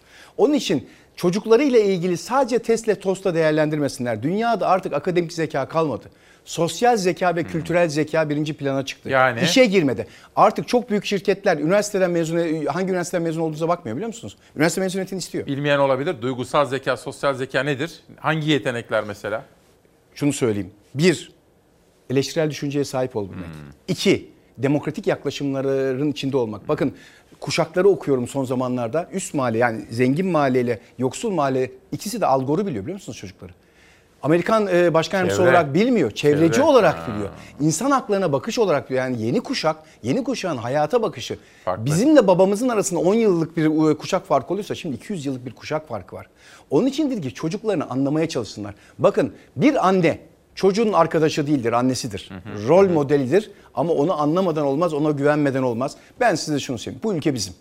Bu ülke hepimizin. Bu ülkenin geleceğine inanalım, evlatlarımıza inanalım. Ama demokratik tepkilerimizi de ortaya koymalıyız ki evlatlarımızın geleceği dolayısıyla ülkemizin geleceği riske edilmesin. Harika. Son bir cümlenizi rica edeceğim. Halkımız hani öyle derler ya işte bütün Türkiye izliyor diye. Şu kitapları tanıtayım. Son sözünüzü Tabii. alacağım şimdi sizden. Aykut Karademir'den Güneşin Ellerinde Büyüdük isimli kitap bu sabah Çalar Saat'te. Vedat Köseoğlu, Profesör Doktor Vedat Köseoğlu'dan pazar yazıları şundan bundan. Ve Onur Akay, Türk musikisinde makamların oluşması ve seyir tekniği isimli kitapta bizimle birlikte. Selçuk Bey son olarak halkımıza ne söylemek istersiniz? Değerli milletim, değerli ulusum sadece şunu söyleyeceğim. Lütfen bu ülkede neslimizin kurtarılmasına, seçimimizi e, seçim kurtarmaya kalkanlara müsaade etmeyelim. Neslin geleceği için el birliğiyle bu tepkiyi ortaya koyup çocuklarımızın, daha doğrusu ülkemizin, daha doğrusu bayrağımızın, daha doğrusu vatanımızın önder olmasını sağlayalım. Çok teşekkürler. Ben teşekkür ederim. Efendim müsaade ederseniz ben konumu uğurlayacağım ama aranıza döneceğim. Çünkü büyük şairimizin, ozanımızın dediği gibi en güzel sözümüz henüz söylemediğimiz. Günaydın bir kez daha. Günü beraber karşıladık ve beraber kapatacağız. 10 Haziran 2021 Perşembe sabahında ilk selamımızı hastalarımıza, ikinci selamımızı yurt dışında yaşayan gurbetçilere ve bütün memleket sevdalarına, üçüncü selamımızı cezaevlerinde sevdikleriyle özgür günlerde kavuşmayı dört gözle bekleyen kader mahkumlarına ilettik efendim. Bugünkü manşetimiz şaka gibi dedik. Şaka gibi ama gerçek. Şaka değil. Müzisyenler pandemi döneminin en çok sıkıntı çeken kesimi. Başıma kadar güneş Gün olur başıma kadar mavi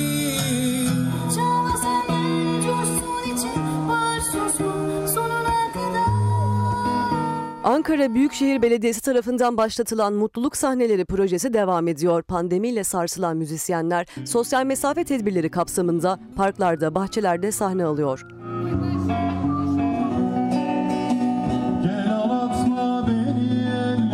Çankaya Belediyesi sanatçıları desteklemek için ilçeyi adeta dev bir konser alanına dönüştürdü.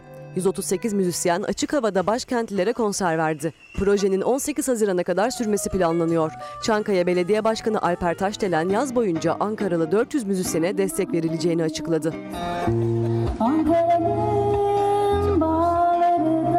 Pandemiyle sahne alamayan sanatçılara maalesef destek yetersiz. Türkiye genelinde çok zor zamanlar geçiren binlerce müzisyen var ve çoğu enstrümanlarını satarak geçimini sağlamaya çalışıyor. Onlardan biri de Serkan Polat.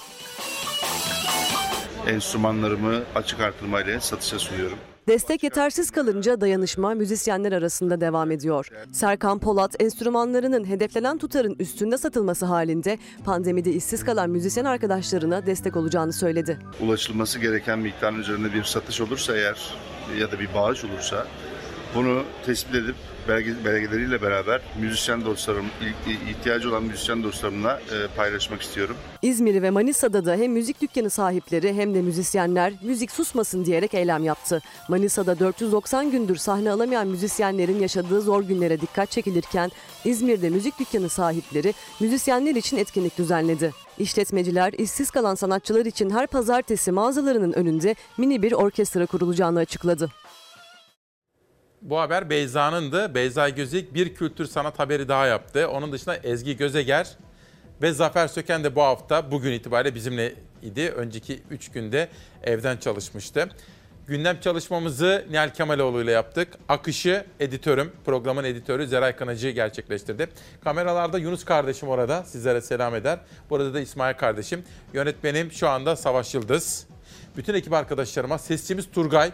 Çok yorduk onu da bugün. Her birine ne kadar teşekkür etsek azdır diyorum. Tekkesiz Derviş Aşk Kırıntıları İlker Günel bizimle birlikte. Değer Bilen Liderlik bir çeviri kitabı. İçinde bana da yazılmış bir not var efendim. Kendilerine çok teşekkür ediyorum. Nezaketleri için sağ olsunlar, var olsunlar. İKSV genç müzisyenleri desteklemek için bir proje uyguluyor.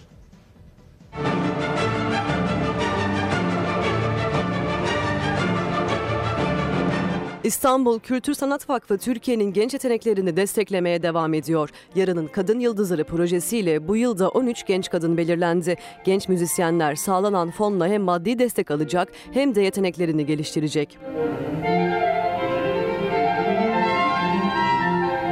İKSV tarafından düzenlenen İstanbul Müzik Festivali bu yıl 49. yaşını kutluyor. İstanbul Müzik Festivali ve Türkiye Sinayi Kalkınma Bankası işbirliğiyle hayata geçirilen Yarının Kadın Yıldızları projesi 2018'den beri devam ediyor. Türkiye'nin geleceği genç müzisyenler sağlanan fonlarla destekleniyor.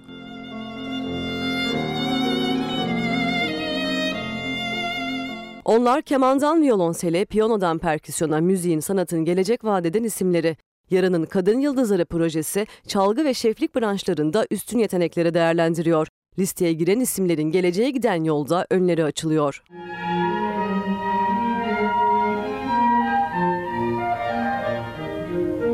Başvurular İKSV'nin başkanlığında seçici kurul tarafından değerlendirildi. Bu yılda 13 isim belirlendi. Projenin dördüncü yılında genç müzisyenlerin elinden tutacak olan piyanist Gülsin Onay, geleceğin kadın yıldızları ile birlikte konser verecek. 13 genç yetenek sağlanan fonla eğitimlerine de devam edecek. Şu anda Almanya'dan bizi izleyenler var. İncila Ceylan ve İncila Ceylan'ın şahsında bütün Almanya'daki, Avrupa'daki, dünyanın dört bir tarafındaki memleket sevdalarını selamlayalım. Bugün teknik yönetmenimiz de Latif Arvas. Bir teşekkürü de sosyal medya hesaplarımızı yöneten Fox'un. Ben kendi hesaplarımı yönetiyorum ama Fox'un sosyal medya ekibine de içtenlikle teşekkür etmeyi bir borç biliyorum. Plevne'den Sakarya'ya bakın Tokat Belediyesi kültür yayınlarından gelmiş Şerare Yağcıoğlu Kıvrak imzalı bir eser. Ahmet Erol Kadıköy Sevgilim isimli kitabıyla bu sabah İsmail Küçükkaya ile Demokrasi Meydanı'nda. Şimdi sizi Afyon'a götürüyorum. Şu duvara dokunsan sallanıyor şu an. Toprak gün be gün çöküyor. Evlerin duvarlarında derin yarıklar oluşuyor. Afyonkarahisar'ın Bolvadin ilçesinde vatandaşlar büyük endişe yaşıyor. Birçoğu da evini terk etmek zorunda kalıyor. Duvar olduğu yerde aşağıya doğru zemin çöküyor. Bolvadin ilçesinin Akçeşme ve Şıhlar mahallelerinde topraktaki yüzey deformasyonu 7 yıldır devam ediyor. Bugün tehdit daha da büyüdü. Mezarlıklarda göçme yaratan, evlerin duvarlarını çatlatan sorunun sebebi ise fay hatları. Duvarın bu kısmı orta 20-25 santim aşağı doğru çökmüş vaziyette. Mahalle sakini evindeki hasarı duvarların nasıl sallandığını böyle gösterdi. Oluşan çatlakları kendi imkanlarıyla doldurmaya çalışsalar da topraktaki çökme devam ediyor. Onlar her an enkaz altında kalma korkusuyla yaşıyorlar. Bu cephesinde de çatlaklar var. Hem çatlak oluşuyor duvarlarda hem de duvar olduğu yerde aşağıya doğru zemin çöküyor. Sadece evler değil bölgede mezarlıklardaki tahribat da çok ciddi. Oluşan yarıklar derin çukurlara neden olmuş yürümek adeta imkansız hale gelmiş durumda. İşte Türkiye'nin haberleri böyle. Efendim ben bir kere teşekkür ediyorum. Bu benim İsmail Küçükkaya ile Çalar Saat ailesi olarak bu sene 8. sezonum. Şimdiden söyleyeyim. Yarın tatile giriyoruz. Kanal yönetimi kararı verdi. Yarın itibariyle yaz tatiline giriyoruz. Yarın sezonu kapatacağız efendim. Yarına kadar esen kalın, sağlıkla kalın.